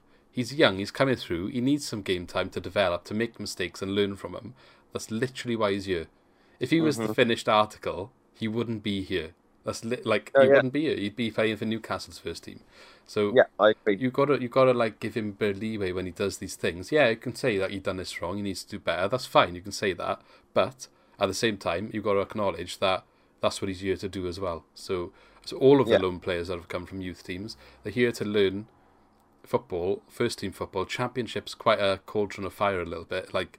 Yeah, um, it's a, it's a, it's a good league. Place if you can hack it like Guéhi and Woodman have. I think like you've got a good career ahead of you, um, yeah. And I think he's he's done. Fun. You don't win Golden Glove if you're a bad keeper. I don't care. You can say what you want yeah. for the defense. The, the defense didn't even finish as the best defense in the league, and he still won Golden Glove. So um, exactly. Yeah. And I mean, if, uh, you can you can temper the the bad games by the two games at Oakwell. So the one in the regular season. Where he makes that save from Mowat, I think it was, from the long-range drive. Yeah. Um, and the semi-final, where he makes that unbelievable double save yeah. at the start of the half, which probably wins us the tie. Yeah. Well, that was that was that was a good one though, because that just shows this determination. I think we mentioned it yeah. in our video where the first save he could have done better with, because he kind of the way that he saves it palms it into trouble, which yeah. I think he knows himself at that moment. Oh crap, I should have done better with that. I've left ourselves yeah. in a bit of trouble. but he makes sure he gets there for the second one. So he yeah. immediately makes up for it, and that's just yeah. that's that's literally what you're saying. That's his drive, his commitment, his determination, all there in that double save, because he does make an error and he atones for it like a second later, and it's yeah. a massive, massive. Uh, uh, like you said, could have won us the tie really, and not just even yeah. the first leg. I think the tie in general. So yeah. Anyway, um, yeah. anything else that you want to talk about then in regards to this season or going forward before we wrap up? Um, yeah, I mean, obviously, what every Swans fan is going to want this summer is investment, um, and I think it's really needed now. I know that we haven't got the parachute payments and all that, um, but there's a reason why they've released Ayew. There's a reason why they've released Declan Jordan and all these players, because they want to save wages, right? Yeah. That money now needs to be reinvested. Like we've been talking about, you know, Cullen, yeah, okay. It, I'm, I would ha- be happy for him to be first choice, but realistically, we need somebody who's more prolific and yeah. can, can score those goals. Um, that needs to happen at this point, because if it doesn't, then we could go the way of, say, a Derby, who really yeah. struggled this season. I th- and nobody yeah. that, you know? I think we... I don't know if... Well, I don't want to touch... You know, I don't want to say anything uh, that... puts me in the spotlight here, but I think if we did, if we didn't maybe consolidate our fit position at the top, I would feel we'd fall mid-table rather than bottom. Yeah. And but it can easily happen in Championship because it's all about confidence. Just look at yeah. Forest, who can't. They went from losing out on the playoffs on last day. They must have just knocked their mental, uh, yeah, yeah. mental strength, because they just fell off a cliff then, and until they had a new manager that kind of saved them, but. Um, Yeah, you see, you see it. You do see it in the Championship, like you said. You know, it's one of those leagues. Yeah, I feel like our squad has got a, the mental strength to bounce back from a playoff final with determination. To I do as well. Do yeah, better. I think they used last season's semi defeat to push them on this year.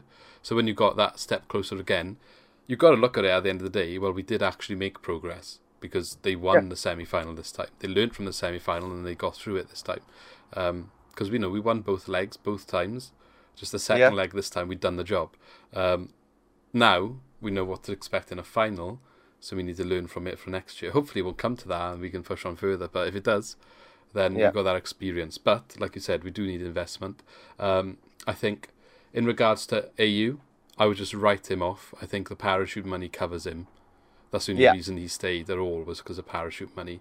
So yeah. I've seen a lot of people saying on Twitter, like, you know, does that mean now he's gone, we'll have money to reinvest? I would straight up say no. Whatever money Ayew cost us is That's... not going back into the club. That money is yeah. gone. It doesn't exist anymore. Yeah. Um, but the others, you're right, like they weren't necessarily good enough, or they didn't fit into Steve Cooper's plans. I'm going to go and put my neck on the line here and say uh, Barry McKay, maybe, you know, if if there was a bit more like, um, if someone could have tapped his mental, whatever he's thinking, he had something to give, but... He I clearly, agree. He clearly yeah. wasn't necessarily fully focused on what he needed to be focused on. I just think yeah. it stands out to me that season under Potter, I'm pretty sure, I've got the stats in front of me now, but I've looked into it before. I'm sure he had more goal contribution than Burst and Selena, who got mm-hmm. praised for that season. McKay was like a bit of a meme. However, I'm sure he had like yeah. more assists and um, less game time. Mm. But uh, yeah, I mean, they've gone now, so his wage yeah. is released, so you're right. Yeah, he, he's... Barry McKay is a frustrating player. So I remember before COVID, um, so the season before this one, yeah, uh, we were playing Fulham at the Liberty and we were two one down in the second half. Barry McKay came on and he, he like he was running down the wing. Somebody sprayed this ball out to him. He was in a perfect position to cross it and then crossed it into the crowd. And you're like, what are you doing? Yeah. Uh, and that, that was him. That's the problem, isn't it? You know? Yeah, he's too inconsistent. That's what I mean. If someone could get in there and like, sort him out. He's definitely got quality, um, but we, he just couldn't do it all the time, and that's what was frustrating. Yeah, but uh, yeah, he used to pop up with assists quite often, which is like that's why it's annoying because. Yeah, yeah. yeah. But uh, it is what it is. He's gone now. Um, yeah. So hopefully we do. You know, all that stuff happened last year where they got some more people on board. Apparently there was more money in the consortium or something. I'm not really yeah, sure the details of yeah. it, but let's see if we see any of that. The club technically made a profit last year, so um, yeah. I would say we will. I, I do expect a big name to go still. Yeah, that's probably where most of the funds will come from. But we need to see if, say, it's Grimes or Conor Roberts or whoever it is, Cabango, all, whatever they sell for, all of that money I would like to see go back in. So whether you say one yeah. goes for ten, fifteen million, two or three players um, brought in with our money is what I would yeah. like to see. And then loans to that, complement. That to yeah, yeah, that needs to happen. Um, but I think out of the players that potentially could leave, the one I would be most hurt by is Conor Roberts. Yeah, I know, I know he'd get the most money, but he's the one I, I really don't want to leave. Well, that's because he's from our academy and he's a local lad, isn't he? That's literally why. Yeah. His passion, you know, how good would it be for a local boy to take you back to the Prem? Like, it's, it's a, that's a story for the papers, isn't it? That's like one of them uh, yeah. dream stories. But sometimes, boy, the ref, isn't it? You know, he, I think even if he stays this year, like it's it's he's going to go at some point, because if we don't go up, yeah. like. And your career's short. He's twenty-five. I didn't realise he was that old, actually. But yeah, especially yeah. if he has a good Euros now. The only good thing about that yeah. is he might add value. But um, he's too he's too good not to be playing at that level. Yeah, and that's the problem. Yeah, yeah. And I think you can't. We can't be like, you know, sometimes when a player leaves, and you know, people are like, "Ah, oh, he didn't have any loyalty." It's like, well, nah, he's, he's no. got a short career. And he needs to not, he needs not to test Connor. himself. Yeah, yeah. If he goes, I wish him all the best. Um, yeah, same. No, I absolutely love him. I think he's been the one player that I've, I've looked at and gone, wow, what what a guy, you know, and everyone loves him. Everyone yeah. loves him. Um, all the players love him. All the fans love him. Um, so, yeah, if he goes, he goes, and he goes my best wishes, but I just hope it doesn't happen. Yeah, same. Well, we'll see. We'll see what the summer brings. Like I said before, we've got more stuff going on in the summer. We'll talk about it now, but keep an eye out for that. Thanks for coming on again, Joey. Thanks, mate. And uh, I'm sure we'll see you again soon. Uh, if you want to remind yeah. everyone where they can find you, like on uh, Twitter or whatever. Yep, so uh, Joey Daniel Waldron, or Joey is Swansea, is the handle. Um, and yeah, just follow me on there. Cool, cheers. And I shall see you next time, and we'll move on to whoever's next in this video. So cheers for coming on. Have a good Thanks, one. Mate. Okay, there we have it. There's everyone's contributions to their season review and what they thought of Swansea City's season in the twenty twenty to twenty-one Championship uh, season. Quite a weird year with COVID and everything. Uh, no fans in the stadium until, you know, we got rewarded if you were lucky enough to go to the playoff final and actually experience the game. And that's a big game to experience in a year where we didn't experience any. So, uh, you know, it could have been far worse, but yeah. Let us know what you think about your season review and what you think about what everyone had to say in this video in the comments. And once again, I just want to thank everybody for their support. I hope you enjoyed this video if you're still here at this point. And if you are still here at this point, fair play, because this has been very, very long. Really, really appreciate that support. And if you, you are still here, then please just hit that subscribe button. Really helps us out a lot. And if you like the video as well, it just allows more people to see what we're doing. And hopefully we can just expand and do more stuff like this and other stuff in the future. So a couple of things we've got coming up in the summer. We're going to try and get some stuff out for the Euros. We've also not quite finished with our end of season stuff. So we're going to do a sort of player awards video, if that makes sense. So we'll have like... we'll discuss our player of the seasons. That's the Swan's Cast team, because I kind of left that out of our section of this video. So we'll discuss our player of the season, maybe goal of the season, sign-ins of the season. We'll have some jokey ones in there as well, I think. And um, also maybe team of the season. And maybe we'll look at some of the wider Championship team of the season, but we'll see what happens with that. Otherwise, we've got a transfer uh, series going to come up, so we're going to have a look at maybe players we think we could look at signing to fill gaps that we need to fill, to challenge again next year and to progress again next year. So check that out. That'll be later in the summer. And there'll be obviously some podcasts as well, just talking about wider football topics. I'm sure we'll have plenty of guests on along the way. If you are interested at all ever coming on, just let us know. Drop us a message on Twitter or comment on the video and we'll reach out to you. We always like to hear other people's opinions. And if you don't want to come on, just keep commenting away and let us know how you feel that way. But again, once again, thanks for your support. If you're watching on YouTube, if you're listening on Spotify, whatever it is, really appreciate it. Onwards and upwards now to the next season, and we shall catch you there and, well, in summer. But thanks again, and it's bye for now. Thank you for watching. Don't forget, if you enjoyed the video, to click the like button to help us grow. To keep up to date with all of our new uploads, hit the subscribe button and push the bell to ensure you are notified of all of our new videos. As always, engage in the comments and let us know your opinions on what we discussed today. And if you want to support us directly, check out our new merch where you can find some awesome Swansea-related t-shirts. Sports Social Podcast Network. The match has just finished and you're on your way home. What better way to celebrate that ninetieth minute winner than a McNugget share box and a few tips with your mates? You channel your inner Ronald as you race to beat the McDelivery home, just making it in injury time. Ordering McDelivery is easy on the McDonald's app. You in? Our participating restaurants, eighteen plus, serving times, delivery fee and terms apply. See mcdonalds dot com. Ever catch yourself eating the same flavorless dinner three days in a row? Dreaming of something better? Well, HelloFresh is your guilt-free dream come true, baby. It's me, Keke Palmer. Let's wake up those taste buds with hot, juicy pecan-crusted chicken or garlic butter shrimp scampi. Mm. Hello Fresh. Stop dreaming of all the delicious possibilities and dig in at hello fresh dot com. Let's get this dinner party started.